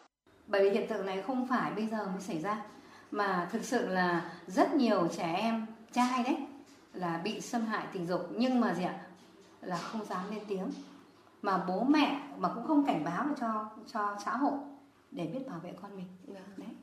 Thì cái điều đấy thì có thể um, cho thấy rằng đây là một cái báo động ở xã hội Việt Nam mình là các nhà làm luật là phải nhanh chóng vào cuộc và phải ừ, giúp cho mình có xử lý cái này. Thực ra thì cái xâm hại tình dục này nó ảnh hưởng làm thể chất là có này, là nó bị thương tổn, rồi nó bị à, giấc ngủ, rồi nó bị à, đảo lộn và nó không ngủ yên. Rồi thì yếu tố về mặt thần kinh nữa, đấy, nó cũng có ảnh hưởng rất lớn, rồi nó chán ăn, nó bỏ ăn, đấy. Đấy là về mặt thể chất. Rồi thì có thể là thể lực nó giảm sút rồi có thể lại bị là lây nhiễm qua đường tình dục nữa. Thì rất là nhiều yếu tố về mặt thể chất thế còn về mặt tâm lý thì chúng ta không nhìn thấy nhưng mà rõ ràng nó lại ảnh hưởng nặng nề đối với trẻ. Là cái đứa trẻ nó sẽ hoảng loạn à, nó sẽ dạ, có cái mặc cảm tự ti nó thu mình lại nó không ngại tiếp xúc với mọi người. Đấy nó tránh giao tiếp. Thế và nó từ đấy nó sẽ ảnh hưởng đến dạ, là cái đứa trẻ nó học tập không được. Rồi cuộc sống nó cũng cảm giác như bạn bè bị xa lánh và coi thường nó. Rồi nó cũng muốn nhận xa rời khỏi bạn bè. Và nó lại có một cái hiện tượng là tự trách bản thân mình. Tại sao mình lại để xảy ra hiện tượng đó và hay đổ lỗi cho bản thân mình? Thì cái điều đấy là gây tổn thương nó rất là nhiều. Đấy là đấy là cái hậu quả à, trước mắt đấy và hậu quả lâu dài đấy thì có thể nói là có một số đứa trẻ đấy là khi mà bị xâm hại tình dục thì vô tình nó lại xuất hiện một cái nhu cầu về tình dục. Dẫn đến gì ạ? À, có khi đấy nó lại đi tìm kiếm người khác để nó thỏa mãn nhu cầu đấy đó cái này đã xảy ra rất nhiều khi mà tôi làm những cái vụ mà uh, trị liệu những trẻ xâm hại tình dục thì nó có cái biểu hiện như vậy. Và một cái điểm nữa thì hoặc là nó tự nó tự kích dục để thỏa mãn cái nhu cầu của nó thì rõ ràng là nó sẽ ảnh hưởng đến cái cuộc sống của nó, nó không không là cái đứa trẻ bình thường nữa rồi. Thế và một điểm nữa là gì ạ? Sau này khi lớn lên ấy, thì cái ám ảnh về những cái lần mà quan hệ tình dục trước đây ấy, nó sẽ có thể gì ạ? Nó đeo đuổi suốt cuộc đời và sau đó có cái mặc cảm tội lỗi khi mà nó thành lập gia đình. Đấy lấy chồng thì nó sẽ cảm có một cái mặc cảm tội lỗi là mình che giấu vấn đề này. Vì có những em nó hỏi lại tôi là vậy thì có nên cho họ biết rằng là trước đây mình bị xâm hại tình dục hay không? Và nếu mình giấu thì sẽ như thế nào? Đấy thì đấy là cái chăn trở những cái mà có thể nói rằng nó đeo đuổi cái nỗi đau ấy nó dai dẳng cái ám ảnh suốt cuộc đời của một con người. Thì đấy là cái cái ảnh hưởng cực kỳ lâu dài. Và có những trường hợp gì ạ? Là à, trẻ nó rất sợ cái người cái giới tính của cái người xâm hại mình. Đấy tức là nó rất sợ. Ví dụ con trẻ gái chẳng hạn thì nó, nó nhìn thấy đàn ông nó sợ. Và đôi khi tức là nó rất sợ là tiếp cận với đàn ông. Thì đấy là những cái rối loạn về mặt tâm lý. Nó không có lợi cho bản thân đứa trẻ trước mắt và cả lâu dài. Vâng thưa tiến sĩ Khuất Thu Hồng, theo bà tại sao dư luận lại luôn cảm thấy sục sôi và phẫn nộ trước các vụ việc xâm hại tình dục ở trẻ em? Ờ, cộng đồng mạng thì liên tục ừ, lên tiếng, tuy nhiên thực tế thì khi mà có những cái sự việc xảy ra thì uh, mọi người lại ngại lên tiếng một cách trực tiếp. Và những cái tác động tiêu cực của việc những thông tin rộng rãi về danh tính của nghi phạm, về gia đình của họ trên các trang mạng xã hội khi chưa có kết luận của cơ quan chức năng thì sẽ là gì ạ? Tôi cho rằng là cái sự quan tâm của truyền thông cũng như là của cộng đồng mạng xã hội trong cái thời gian vừa qua nó không thái quá. Mà tôi nghĩ rằng là nó có những cái nguyên nhân sâu xa của nó. Quả thật là nó, một cái cơn bão trong những cái vấn đề này nó đã nổi lên. Và cái lý do sâu xa của nó ở đây, chúng ta có thể phân tích thêm một vài cái nguyên nhân thế này. Thứ nhất là các cái vụ án nó xảy ra dồn dập. Trong đó có một số vụ án đã bị kéo dài, chưa được xử lý. Và cái điều quan trọng nhất mà tôi nghĩ là mấu chốt ở đây chính là vì các cái nạn nhân rất là nhỏ tuổi mà vụ việc lại không được giải quyết. Cho nên nó gây ra cái bức xúc rất là lớn ở trong xã hội. Trong bất cứ một gia đình nào, chúng ta cũng có cháu nhỏ, có em nhỏ, có con nhỏ. Và mỗi người đều cảm thấy cái nguy cơ như đâu đó nó rình rập trước cửa nhà mình đối với con em của mình. Các cái vụ việc lại được giải quyết rất là chậm trễ mà có một vài vụ việc lại có cái cảm giác như là có những dấu hiệu tiêu cực. Và chính vì thế mà lại câu chuyện nữa là các cái gia đình để đi tìm công lý cho con em mình thường là đơn độc, không nhận được cái sự hỗ trợ của ờ, những cái nơi cần thiết à, cái đấy nó tạo ra một cái cảm giác là bức thúc bức xúc cái sự oán thán của gia đình cái sự bức xúc của dư luận xã hội và nó đẩy lên một cái cao trào và tạo ra một cái cơn bão truyền thông trong cái thời gian vừa qua. Cứ một cái cao trào xã hội nào thì nó cũng có thể được nhìn từ nhiều phía đúng không ạ?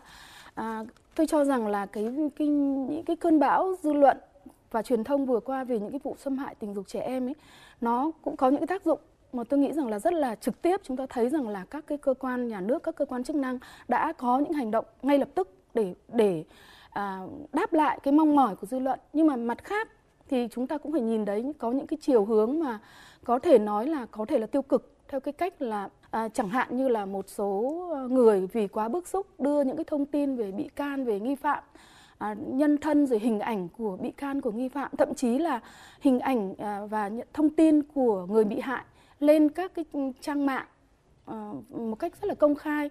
Và có những cái ờ, rõ ràng chúng ta thấy đây có những cái sức ép những cái sức ép mà nó thể hiện qua cái sự thoá mạ cái sự phỉ báng cái sự ờ, uất ức và thậm chí như là bạo lực. À, tôi rất sợ rằng là cái cao trào này nó có thể đẩy đến những cái hành vi rất là tiêu cực như vậy nếu mà các cơ quan chức năng không có những cái hành động kịp thời để mà ngăn chặn những cái những cái biểu hiện tiêu cực của cái câu chuyện này? Tôi nghĩ rằng là nó có những cái nguyên nhân sâu xa như thế này ạ. Cái việc mà cộng đồng mạng bức xúc và đưa những cái thông tin mà phân tích là nó có cái, có thể là tiêu cực và có thể ảnh hưởng và thậm chí là vi phạm pháp luật, đúng không ạ? Có hai cái cái vấn đề ở đây. Thứ nhất là tôi nghĩ rằng là cái sự chậm trễ vào cuộc của các cái cơ quan chức năng, nó nó dẫn đến những cái phản ứng của cộng đồng sốt ruột. Vâng, tại vì chúng ta đều sốt ruột, đặc biệt là đối với cái nạn nhân nhỏ tuổi như vậy, mọi người sốt ruột không thấy có những cái động thái tích cực hay là động thái kịp thời từ phía các cơ quan chức năng để giải quyết vụ việc, cho nên là là có một số người quá bức xúc mà đưa đưa lên để tố cáo, để cảnh báo. Thì tôi nghĩ rằng là dư luận xã hội thì luôn luôn à, có một cái động thái là cảnh báo và gây áp lực. Đấy là cái bản chất của dư luận xã hội. Nhưng mà mặt khác nữa thì chúng ta cũng phải thấy rằng là qua cái vụ việc này chúng ta thấy rằng là cái việc mà tuyên truyền pháp luật để cho người dân nắm vững pháp luật của chúng ta còn yếu đúng không ạ cái việc mà một người mới chỉ bị coi là nghi can là nghi phạm thôi mà đã bị đưa những thông tin cá nhân những hình ảnh cá nhân công khai như vậy thì rõ ràng đấy là một cái điều mà chúng ta cần phải rút ra một cái bài học rất là sâu sắc trong qua cái vụ việc này. Vâng thưa tiến sĩ Khuất Thu Hồng, theo bà nguyên nhân sâu xa của tình trạng xâm hại trẻ em là gì ạ? Tôi cho rằng là đằng sau tất cả những cái việc mà cái cái công cụ pháp lý của chúng ta nó còn yếu nó còn thiếu nó còn kẽ hở thì nó tôi nghĩ rằng là sâu xa nó là cái cái nguyên nhân xã hội. Cái nguyên nhân xã hội ở đây chính là cái nhận thức về quyền của phụ nữ và trẻ em. À, cái nhận thức của chúng ta cái hiểu biết cái kiến thức của chúng ta về các vấn đề giới tính và tình dục. Trong cái xã hội Việt Nam của mình chúng ta thường né tránh để nói về tình dục và coi rằng là tình dục là một cái gì đấy nó là bản năng và không thể kiểm soát được. Và một khi mà cái người đàn ông mà người ta có nhu cầu tình dục thì người ta không thể kiểm soát được. Chúng ta nghĩ như vậy cho nên là nó tạo ra một cái thứ văn hóa là bao biện và dung túng cho đàn ông, những cái những cái thủ phạm mà xâm hại tình dục trẻ em. Và cái cái cái nhận thức như vậy thì nó dẫn đến cái chuyện là quy trách nhiệm là phụ nữ và trẻ em gái phải tự biết cách mà bảo vệ mình ăn mặc thế nào cho nó kín đáo, đừng có đi ra đường vào buổi tối, đừng có đi một mình chỗ vắng người, vân vân. Quy trách nhiệm cho phụ nữ mà không nhận ra trách nhiệm của chúng ta. Các cơ quan chức năng như toàn xã hội là phải bảo vệ, phải tạo ra một cái môi trường sống an toàn cho cho tất cả mọi người và đặc biệt là trẻ em. Chính vì cái thiếu nhận thức đấy cho nên là cái việc khi mà chúng ta xây dựng những cái khung pháp luật, những cái bộ luật của chúng ta, những quy định để xử lý, chúng ta không làm chi tiết, không làm đầy đủ để thực sự là các cái cơ quan chức năng có một cái công cụ đủ mạnh và đủ hiệu lực để mà giải quyết vấn đề. Và chính vì thế cho nên là là chúng ta cũng uh, cái luật của chúng ta như là anh Nam vừa phân tích ừ, về hành vi dâm ô nó rất là nó rất là rộng nó rất là chung chung. À, cho nên là các cơ quan chức năng cũng cũng đành phải bó tay không tìm được những cái bằng chứng. Và một cái vấn đề nữa bên cạnh cái việc mà chúng ta thiếu cái những cái công cụ pháp lý thì những cái dịch vụ hỗ trợ về mặt xã hội, về mặt tâm lý của chúng ta cho nạn nhân, cho gia đình của nạn nhân, cũng như là thân nhân của thủ phạm là hoàn toàn là rất là yếu, có thể nói là chống vắng. Thế thì tôi nghĩ rằng cái nguyên nhân sâu xa nhất chính là cái nhận thức xã hội của chúng ta về vấn đề này chính vì thế cho nên nó không được ưu tiên. Nó không được ưu tiên cho nên là những người uh, cán bộ trong các cơ quan chức năng mà giải quyết những cái vụ việc xâm hại tình dục đặc biệt là xâm hại tình dục trẻ em thì cảm thấy nó rất là khó và cảm thấy không có động lực. Chúng ta thưởng nóng cho những cái vụ uh, bắt bớ bắt uh, phát hiện ma túy nhưng mà có ai thưởng nóng cho những cái vụ này đâu? Thậm chí còn phải đợi đến chủ tịch nước phải đến viện kiểm sát nhân dân tối cao chỉ thị thì lúc đó các cái cơ quan chức năng ở địa phương mới, mới thực sự là à, tăng cường cái hành động của mình thì tôi thấy rằng là chúng ta cần phải nhìn nhận về cái mức độ ưu tiên của cái vấn đề này nếu không thì tương lai con em chúng ta cũng cũng có thể là đặt trước những cái nguy cơ rất là đáng tiếc. Vậy chúng ta cần phải đưa vấn đề giáo dục giới tính vào nhà trường như thế nào cho bài bản và chính bản thân các bậc phụ huynh cũng cần phải trang bị những kỹ năng gì để có thể phòng chống xâm hại tình dục cho con em mình ạ? Vâng, thực sự là ờ, chúng tôi thì trong rất nhiều năm thì đã đã lên tiếng về vấn đề này. Chúng tôi cũng đã đề xuất rất là nhiều lần về cái việc là chúng ta phải đưa những cái nội dung về giáo dục giới tính tình dục rồi kỹ năng sống vào trong nhà trường và cái chương trình này nó phải được thể chế hóa ở cấp độ quốc gia chứ không phải là chỉ sáng kiến của trường này hay trường kia. Hiện nay thì ừ, rất nhiều trường là và hội phụ huynh học sinh là bây giờ là sôi sục lên là làm sao đi mở các lớp này lớp khác để mà, mà cha mẹ cũng học rồi dạy cho con cái nhưng mà đó chỉ là những cái sáng kiến cá nhân những cái hành động nhỏ lẻ mà tôi nghĩ rằng ở đây bộ giáo dục và đào tạo phải vào cuộc để xây dựng cái chương trình đó một cách rất là bài bản và thể chế hóa và coi nó như là một trong những cái nội dung quan trọng trong việc giáo dục cho học sinh chứ không phải chỉ là vấn đề kiến thức khoa học đơn thuần nữa. À, dạ vâng, một câu hỏi nữa thì tôi cũng xin hỏi ý kiến của các vị khách mời. Làm thế nào để cha mẹ và người thân có thể nhận diện được trẻ bị xâm hại ạ? À, xin mời luật sư Nguyễn Lâm Sơn ạ. À, câu hỏi này à, à thực rất là rất hay, tôi đánh giá là rất hay. À, cái việc mà làm thế nào để mà nhận diện được cái con em mình à, trẻ em bị xâm hại đó là cả một, một cái vấn đề rất là lớn à, mà cái này cũng ờ, xuất phát À, cơ bản là từ à, gia đình từ những người thân của trẻ. À, bố mẹ để mà muốn nhận diện được con ấy, thì à, có bị xâm hại hay không thì trước tiên là bố mẹ phải là những người bạn của đứa trẻ đấy. À, phải tương tác thật nhiều với đứa trẻ đấy phải quan sát thật nhiều. Chứ cái này cũng có một cái công thức nào cả. À, mà cái này là phải chính bố mẹ à, những người thân những người có trách nhiệm phải tương tác phải quả phải phải phải phải giao lưu với trẻ phải trở thành những người bạn của trẻ à, phải à, chia sẻ với trẻ à, và nhận biết lúc nào thì có những dấu hiệu bất bình thường với con mình để tiếp để mà mà mà, mà tìm hiểu để mà à, à, ngăn chặn phát hiện và ngăn chặn. À, thường thì à, trẻ mà khi bị xâm hại thì nó có những cái biểu hiện không bình thường ra bên ngoài à, tình tình nóng này rồi là tâm sinh lý thay đổi rồi là à, các cái uh, vết tích để lại trên cơ thể. À, mà trong tất cả những cái xâm hại trẻ em thì bây giờ cái nhức nhối nhất cái nặng nề nhất nhiều nhất lại là xâm hại về mặt tình dục. Tiến sĩ Nguyễn Kim Quý có những ý kiến như thế nào ạ? Thực ra thì có thể nói là cái tỷ lệ đấy chiếm vào khoảng độ uh, từ 70 80 phần trăm là cái kẻ xâm hại tình dục là những người quen biết và thân. Đấy thì uh, cái chu trình mà xâm hại tình dục nó theo một cái chu trình vòng tròn khép kín. Là nó khi nó xác định đối tượng nó khi nó có nhu cầu rồi nó xác định đối tượng nó làm quen với đối tượng đấy bằng mọi cách. Là thông qua gia đình rồi thông qua tiếp cận với trẻ. Và sau khi thấy rằng là trẻ à, nó đã trở thành người thân nó ừ, không phòng vệ nữa thì bắt đầu nó thành lập một ờ, xây dựng một cái kế hoạch để mà xâm hại. Và chờ thời điểm thuận lợi nó sẽ tiến hành là cái hành vi xâm hại đó. Và thường sau khi xâm hại xong thì thường nó sẽ có cái ân hận một chút vì nó là vẫn là con người mà. Nhưng mà sau đấy thì nếu không bị phát giác thì nó lại tiếp tục là quy trình nó lại xuất hiện nhu cầu và nó lại sắp tiếp tục xâm hại tình dục của cái đứa trẻ đấy hoặc là những đứa trẻ khác. Thế cho nên có thể nói gì ạ?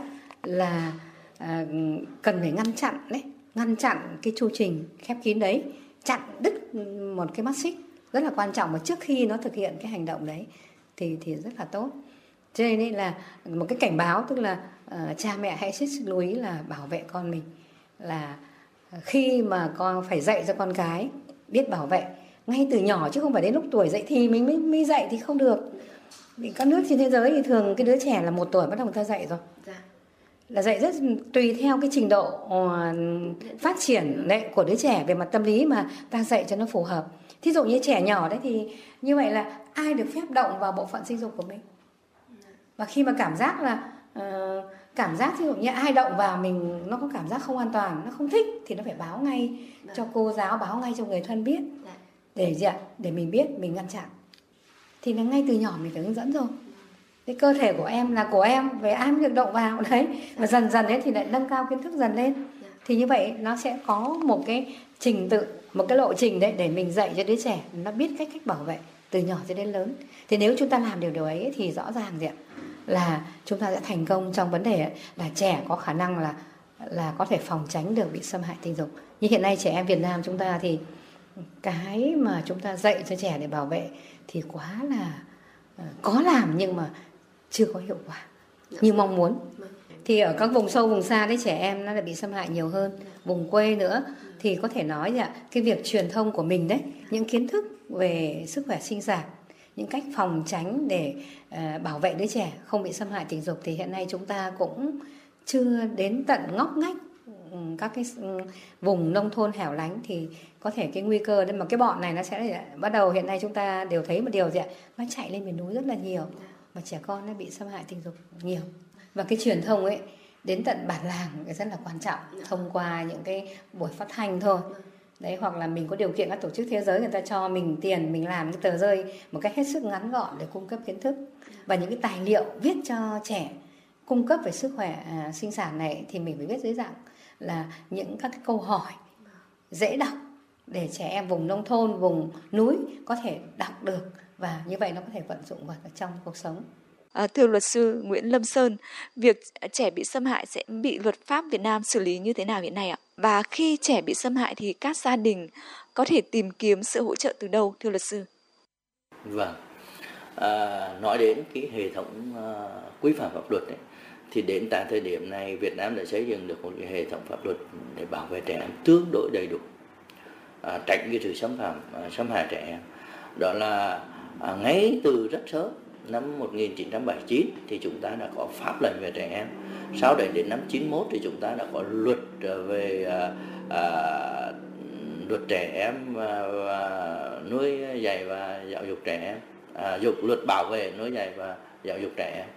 Đến năm 2016 thì chúng ta có luật trẻ em năm 2016 tức là chúng ta đã à, tập trung để xây dựng một cái luật riêng để cho trẻ em được an toàn ngoài những cái luật đấy thì chúng ta có luật về à, à, lao động để đảm bảo rằng người lao động trẻ. Em chúng ta có luật dân sự để đảm bảo các quyền cơ bản của trẻ. Em và đặc biệt là chúng ta có một cái bộ luật hình sự. Và tất cả các thời kỳ thì đều có các điều khoản để đảm bảo sự an toàn của trẻ. Em ví dụ là luật à, uh, bộ luật hình sự năm 2015 thì uh, quy định về uh, cố ý gây thương tích rồi là xâm phạm tình dục trẻ. em rồi là bắt cóc mua bán trẻ em rồi là bán à, các cái chất kích thích cho trẻ em tất cả những điều khoản ấy là đã được luật hóa và chế tài rất nặng Đấy. À, ví dụ như tội xâm phạm tình dục trẻ em ấy, thì có thể là à, phạt tù 20 năm trung thân hoặc tử hình Đấy. Thế thì à, những cái người mà hành vi thực hiện cái hành vi mà xâm phạm trẻ em ấy, thì tùy từng mức độ có thể xử lý về mặt hành chính có thể xử lý về mặt hình sự và chúng ta đã có cơ chế để xử lý cái việc đấy rồi.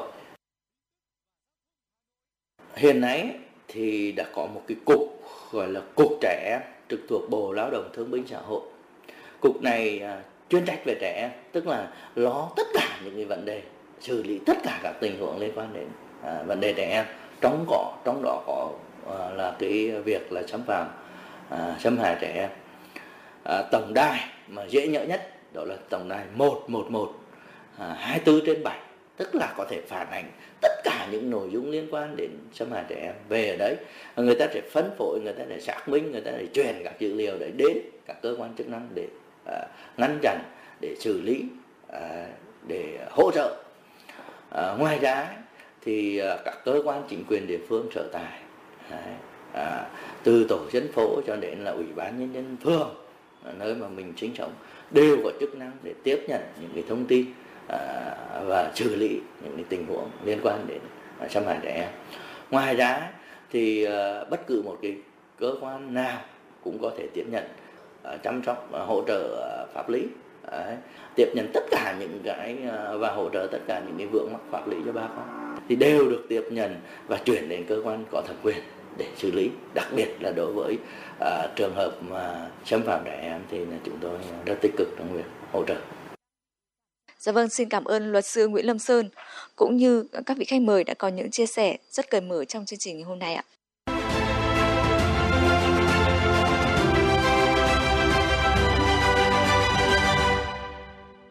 Thưa quý vị, xâm hại tình dục ở trẻ em là vấn nạn nhức nhối trên toàn cầu. Ở nhiều quốc gia đã có nhiều biện pháp xử lý mạnh tay đối với loại tội phạm này. Ngoài các hình thức phạt tù thì phương pháp được gọi là thiên hóa học cũng được nhiều nước trên thế giới áp dụng. Tại Việt Nam, tội phạm xâm hại tình dục trẻ em ngày càng gia tăng và diễn biến phức tạp, đòi hỏi cả xã hội phải quan tâm thiết thực để chung tay bảo vệ trẻ em. Và đó không còn là khẩu hiệu mà cần phải biến thành một hành động khẩn thiết vì sự an toàn và tương lai của các em.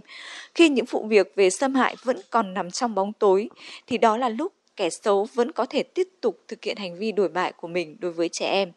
Chính vì thế, lên tiếng tố cáo các vụ việc xâm hại tình dục là việc làm cần thiết để người lớn có thể đảm bảo một môi trường an toàn hơn, trong sạch hơn cho trẻ em, cũng là cách giúp trẻ hiểu được tính thượng tôn của pháp luật và kẻ ác phải bị trừng trị, giúp người bị hại thoát khỏi gánh nặng của quá khứ để có thể bước tiếp trên đường đời. Và đến đây thì thời lượng của chương trình tọa đàm ngày hôm nay xin được khép lại. Kính chào và hẹn gặp lại quý vị trong các chương trình sau.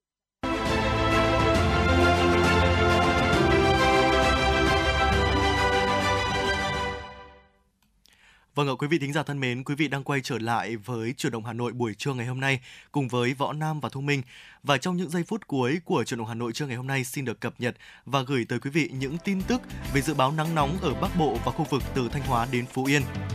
Thưa quý vị, ngày hôm qua 31 tháng 5 ở Bắc Bộ và khu vực từ Thanh Hóa đến Phú Yên có nắng nóng và nắng nóng gay gắt, có nơi đặc biệt gay gắt với nhiệt độ cao nhất phổ biến từ 35 đến 38 độ C, có nơi trên 40 độ C, như ở Mường La Sơn La 43,3 độ, sông Mã Sơn La ghi nhận mức nhiệt độ 42 độ, ở Yên Châu Sơn La nền nhiệt lên tới 40,5 độ, Bắc Mê Hà Giang 42 độ, ở Báo Lạc Cao Bằng 41,7 độ. Dự báo diễn biến nắng nóng trong 24 giờ đến 48 giờ tới. Ngày 1 tháng 6 và mùng 2 tháng 6, Bắc Bộ và khu vực từ Thanh Hóa đến Thừa Thiên Huế có nắng nóng và nắng nóng gai gắt, có nơi đặc biệt gai gắt với nhiệt độ cao nhất phổ biến từ 35 đến 38 độ C, có nơi trên 39 độ C. Độ ẩm tương đối thấp nhất phổ biến từ 40 đến 60 độ. Khu vực từ Đà Nẵng đến Phú Yên có nắng nóng, có nơi nắng nóng gai gắt với nhiệt độ cao nhất phổ biến từ 35 đến 37 độ C, có nơi trên 37 độ C. Độ ẩm tương đối thấp nhất phổ biến từ 50 đến 65%. Vâng ạ thưa quý vị và đó là những thông tin thời tiết mà chúng tôi cập nhật và gửi tới quý vị trong những giây phút cuối cùng của truyền động Hà Nội trong buổi trưa ngày hôm nay. Và đến đây thì uh, 120 phút trực tiếp của truyền động Hà Nội trưa cũng đã bước vào những giây phút cuối cùng rồi. Hy vọng là chúng tôi đã mang đến cho quý vị những tin tức ờ, và những nội dung giúp quý vị thính giả cảm thấy hài lòng và thư giãn. Ekip thực hiện chương trình chỉ đạo nội dung Nguyễn Kim Khiêm, chỉ đạo sản xuất Nguyễn Tiến Dũng, tổ chức sản xuất Lê Xuân Luyến, biên tập Quang Hưng, phát thanh viên Thu Minh Võ Nam, thư ký Kim Anh và kỹ thuật viên Bảo Tuấn phối hợp thực hiện. Và kính thưa quý vị thân mến, bây giờ thì những giai điệu đầu tiên, những giai điệu của ca khúc Nam Quốc Sơn Hà uh, qua sự thể hiện của ca sĩ Eric và Phương Mỹ Chi sẽ vang lên để kết thúc cho chuyển động Hà Nội trưa để nhường sóng cho những chương trình tiếp theo trên kênh FM 96 chuyển động Hà Nội và cũng xin hẹn gặp lại quý vị vào khung giờ phát sóng của chuyển động Hà Nội chiều từ 16 ờ, giờ đến 18 giờ. Võ Nam và Bảo Trâm sẽ tiếp tục đồng hành cùng với quý vị.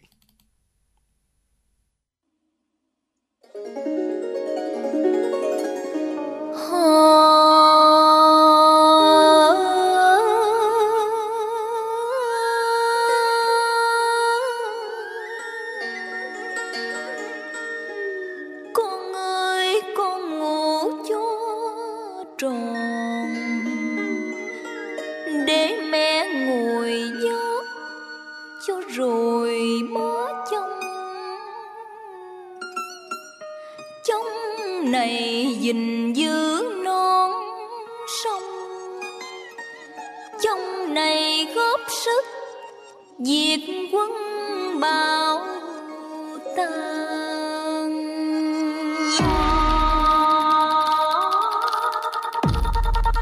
Yeah. Dạ. nơi trăm hoa thiên nhau đua nở, mảnh đất như là vàng. Sông núi nước nam vua năm mở giặc dữ cớ sao làm càng ông cha dư lấy nước đại việt, bao lần chiến công nuôi oanh liệt với những anh hùng đại hào kiệt. Yeah con cháu dòng tiền. Chẳng thể nằm yên khi đất nước vẫn còn nguy dòng máu dòng thiên tự hào một khoảng trời riêng. Với những con người hy sinh cả xương máu, đánh lúc giặc tan tành không cho đường lui và không còn nơi nương náu. Nhà Việt Nam sinh ra tinh hoa tiếp nối truyền thống ông cha giặc đến nhà đàn bà cũng đánh chiến thắng này, ăn không xa bao năm khi xưa loạn lạc.